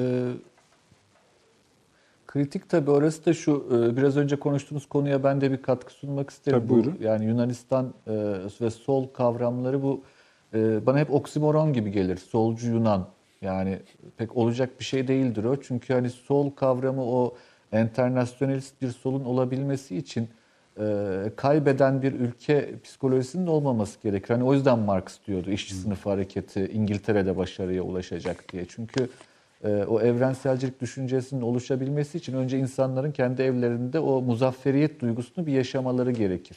Aksi takdirde yani devamlı bir eksiklik, yenilgi duygusuyla evrenselcilik duygusu ortaya çıkmaz. O Laclau'nun güzel bir şeyi vardır makalesi. Evrenselcilik ve e, partikülerizm karşıtlığı üzerine. Onun benim e, o makaleden aldığım ruh a dair söyleyebileceğim önemli cümle bu galiba. E, dolayısıyla hani orada bir genel hümanizma üzerine kurulu bir sol yaklaşım beklemek Yunanistan'dan, Sırbistan'dan vesaire bunlar zor işler gerçekten. Hani çok muteber değil benim gözümde gerçekten. Hani iç savaşa bile bakarsanız Yunanistan'da e, hani ciddi bir iç savaş olduğu belli ama oradaki yine solun pozisyonlanmasının da milliyetçilikle hemhal bir sol olduğunu hep tespit etmemiz lazım. E, Yunanistan açısından durum böyle. İdlib konusuna gelince de efendim aslında e, orada hani e, ciddi bir kriz olduğu açık. Bu kriz devam ediyor. E, şu an zaman kazanıldı. İşte iki hafta önce 5 e, Mart'taydı yanlış hatırlamıyorsam değil mi? E, Sayın Cumhurbaşkanı'nın Sayın evet, evet, ziyaretiyle evet. oluşan e, mutabakatta. Ee, orada hani bir zaman kazanıldı Türkiye açısından ama yani orada e, çözümü olmayan bir sorun olduğu açık. Yani Rusya'nın pozisyonu net. E, daha önce Türkiye ile bir şekilde e, daha yakın ve uzlaşmaya açık e, bir pozisyonu vardı Rusya'nın. E, şu an ise uzlaşmaz pozisyonda. Kasım ayından beri de o civarda zannediyorum. Ekim-Kasım ayından beri de böyle bir şey var. Orada önemli bir şey Sayın Cumhurbaşkanı dönüşte uçakta söylemiş. Hatta Avni Bey bunun detaylarını Türk basınıyla paylaştı. Bir kara kedi kavramı geçti malum. Şimdi bu e, şöyle söyleyeyim hani hep programın başından beri Marksizmden bahsediyoruz ya. E, büyük e, yazardır Jack London. Demir Ökçe diye bir kitabı Demir vardır. Ökçe. Onun birinci bölümü Büyük Kartal'dır. Bir devrimci liderin işte nasıl büyük felsefeyle ilgilendiğini falan anlatır. Ondan sonra ama yere iner Kartal. Yani o felsefi düşünceler yere, güncel politikaya iner. Bizlerin de bu e, program boyunca konuştuğumuz genel dünyadaki alt üst oluş süreçlerini analiz edip ondan sonra biraz yere indirmemiz gerektiğinde işte o karşımıza kara kedi çıkıveriyor aslında. Bütün bunları birleştirdiğimizde zannediyorum daha mantıklı, makul e, süreçleri analiz etme kapasitesine sahip olacağız. E, bir şeyler olduğu belli. Hani onun Siz detayları, o kara kediyi daha çok sarman kadar, diye çağırıyorsunuz ama. Sahihtir. Öyle mi? E, Valla e, yani sarman ama arkasında bir tane de tekir var. Peki buyurun devam yani o, o, o tekir o tekirin o tekirin kuyruğu da Atlantik'in öte yakasına gidiyor. Pasifik'i geçiyor, Çin'e kadar varıyor. Yani Maşallah. bu böyle bir şey. Maşallah. Tam da dünya böyle bir dünya işte. E, bunları iyi analiz etmek yani o genel alt üst oluş süreci içerisindeki blokları her gün değişen e, süper aktif tektonik hatları analiz etmekle ancak sonuca e, ulaşılabilir bu İdlib gibi kritik bir konuda da. Ee, ancak şu an için oluşan durum e, Rusya'nın e, Türkiye itmeye çalıştığı şey bu bölge peşaverleştirme çabası. Hmm. E, bu bölgede kendisinin savaşmak istediği grupları Türkiye ile savaştırmak istediği açık. Bunu yapma ihtimali ve imkanı olduğunda tespit etmemiz gerekir. Ben bunu önemli bir risk olarak değerlendiriyorum. Hmm. Bizim oradaki birliklerimiz açısından. Özellikle M4'ün güneyi konusunda belli ki bugüne kadar kontrol altında tutulabilen belli gruplar e, Türkiye'ye karşı e, hasbane bir tavra girebilirler çok yakın bir zamanda. E, bunun sonuçları çok hoş olmayacaktır zannediyorum. Ama Rusya'nın elinin kuvvetli olduğunu tespit etmemiz gerekiyor burada. Türkiye'de elinden geldiğince anladığım kadarıyla benim zaman kazanmaya çalışıyor. Ve bu bölgedeki bizim temel sorunumuz olan göçü engellemek Türkiye'ye. İkincisi bu bölgede belirli bir e, barikat oluşturabilmek, bir buffer zone, bir geçiş bölgesi oluşturabilme çabamız var. E, uzlaşmaya ne kadar açık olacak Rusya tarafı diyecek olursanız e, şu anki durumda pek uzlaşmaktan ziyade Türkiye sıkıştırmaya yönelik hareketlerine devam edecek diye düşünüyorum ben. E, belki dediğiniz gibi bu koronavirüs acaba bunları biraz duraksatır mı e, bakalım ama ona da çok inanmam ben. Yani çok büyük krizlerin olduğu dönemlerde bile herkes kendi politik gündemine devam ettirir. Peki hocam. Hayatında gerçek yani, yazık ki budur. Hatta ama şu hocanın bu Game of Thrones vardır ya. Peşaver. e, önümüzdeki hafta falan e, tartışmak lazım. Tabii yapalım. Yani en azından bir parça açalım her seferinde. Tabii bu Koronavirüs yani müsaade evet tamam bu virüs önemli. Türkiye'nin gündemini Tabii daha aylık süreci- muhafaza edecek ama Ee, süreci bu virüsün ne kadar devam edip etmeyeceği, ne kadar dünyayı etkileyip etkilemeyeceği, ikinci dalganın gelip gelmeyeceği. Evet. Rusya'da, Ya ekonomiler Rusya'da da çökertebilir. rakamlar yükseliyor ama durum biraz öyle. E, Taşans Hocam tamam mı? Ee, son bir şey hani e, dediğim gibi ben büyük krizlerde insanlar politik mevzilerini bırakmaz. Ee, tek bir örnek vereyim hani genç izleyiciler için Game of Thrones dizisini izleyenler bu e, taht oyunlarını orada hani karanlık ordusu bile gelirken e, yine de o ye- e, yercil olan siyasetçiler birbirleriyle çatışmaya devam ettiler. E, Bundan vazgeçmediler. Yani dünya yıkılacak bile olsa e, emin olun ki e, ya yıkılmazsa deyip yarının hesabı yapılır. Siyaset öyle bir şeydir. Hani e, iyi niyet e, vesaire e, onları e, ne yazık ki bugünün dünyası güçle desteklenmediği müddetçe e, sonuç alınmayacak bir dünyanın içine doğduk. E, şu dönemlerde diye düşünüyorum. Çok da üzücü bir gerçek bu ama ne yazık ki öyle. Peki. Yani madem bu kadar şey var, kara kediler, sarmanlar, tekirler ve siz de Jack London'dan atıf yaptınız. Demek ki daha çok beyaz diş okumamız gerekiyor. Programı şöyle kapatalım isterseniz. Biliyorsunuz Sayın Bakan, Sağlık Bakanı, e, sağlık çalışanlarını teşekkür için bir kampanya yani kısa sürede olsa bu akşam da saat 21 civarında İstanbul'da özellikle çok ciddi katılım oldu. Tamam ha işte bakın şimdi seyircilerimizle de paylaşıyoruz. Sadece bu şekilde ışıkları açıp kapatarak değil alkışlayarak da bilhassa e, katılım oldu. Önemli Mahmut Hocam siz de bir iki cümle söylerseniz Evet. bunun üzerine öyle kapatalım. ben e, yani Sağlık Bakanımızı tebrik ediyorum. Onun şahsında hasta bakıcısından, hemşiresinden e, hocalarına ve doktorlarımızın tamamına varana kadar yani pratisyen hekiminden profesörlerine varana kadar hepsinin cansiperane ve gözleri kan çanağına dönmüş halde nasıl çalıştıklarını görüyorum.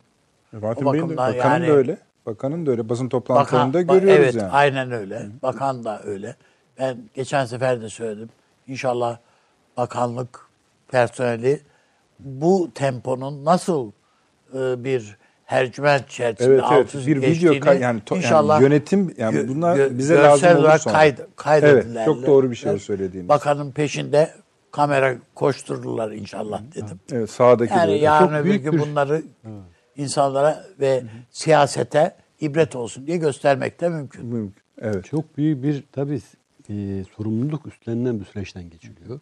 Tabii bunun bir, bir öteki yüzü de siyasette kriz anları güçlü isimleri de öne çıkartıyor. Bunu da görmek Güzel. lazım. Bence o e, bazen hiçbir şey beklemediğin insanların kriz anlarında nasıl bir farklı yetenekler olduğunu Doğru, doğru. görüyoruz diye düşünüyorum. O yüzden mesela bakanlar açısından da bu kriz süreçleri hep bir sınama süreçleri oldu diye düşünüyorum. Ama tabii sağlık camiası biz sokağa çıkmaktan korkuyoruz.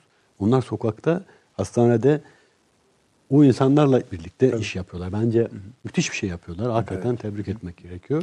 Ama dediğim gibi Türkiye'nin sadece sağlık sektörü alanı değil, her alanında ekonomide de, esnafı da, işte işçisi de hepimiz hakikaten fedakarlık edebileceğimiz bir süreçten Türkiye'nin. Fahrettin Kocalar'a ihtiyacı var canım. Eyvallah. Şöyle söyleyeyim. Sahada olsun olmasın. Yani savaş alanında olsun olmasın. Bütün güvenlik güçlerimizin, Askerler, sa- askerlerimizin, polislerimizin, artı sağlık çalışanlarımızın Evet. hiç yani on, e, arkalarındayız. Yani yürüsünler. Öyle söyleyelim. Avni abi çok teşekkür ediyorum. Ben de teşekkür Ahmet abi eksik olma. Arayı bu kadar uzatmayalım bence. Öyle söyleyelim. Taşans hocam tekraren teşekkür ediyorum. Eksik olmayınız. Ee, inşallah yine haftaya birlikte Ben teşekkür olacağız. ederim efendim. Çok sağ olun. Siz de sağ olunuz. Efendim işte bir perşembedir bugün. Salıya bakalım nasıl bir Türkiye bölge dünya olacak. Saat 02'de tekrarımız var. Ee, çok mesajınız geldi yine eksik olmayınız. Onları çok önemsiyoruz efendim. Bizim için çok kıymetliler. Onlara muhakkak bakacağız. İyi geceler diliyoruz.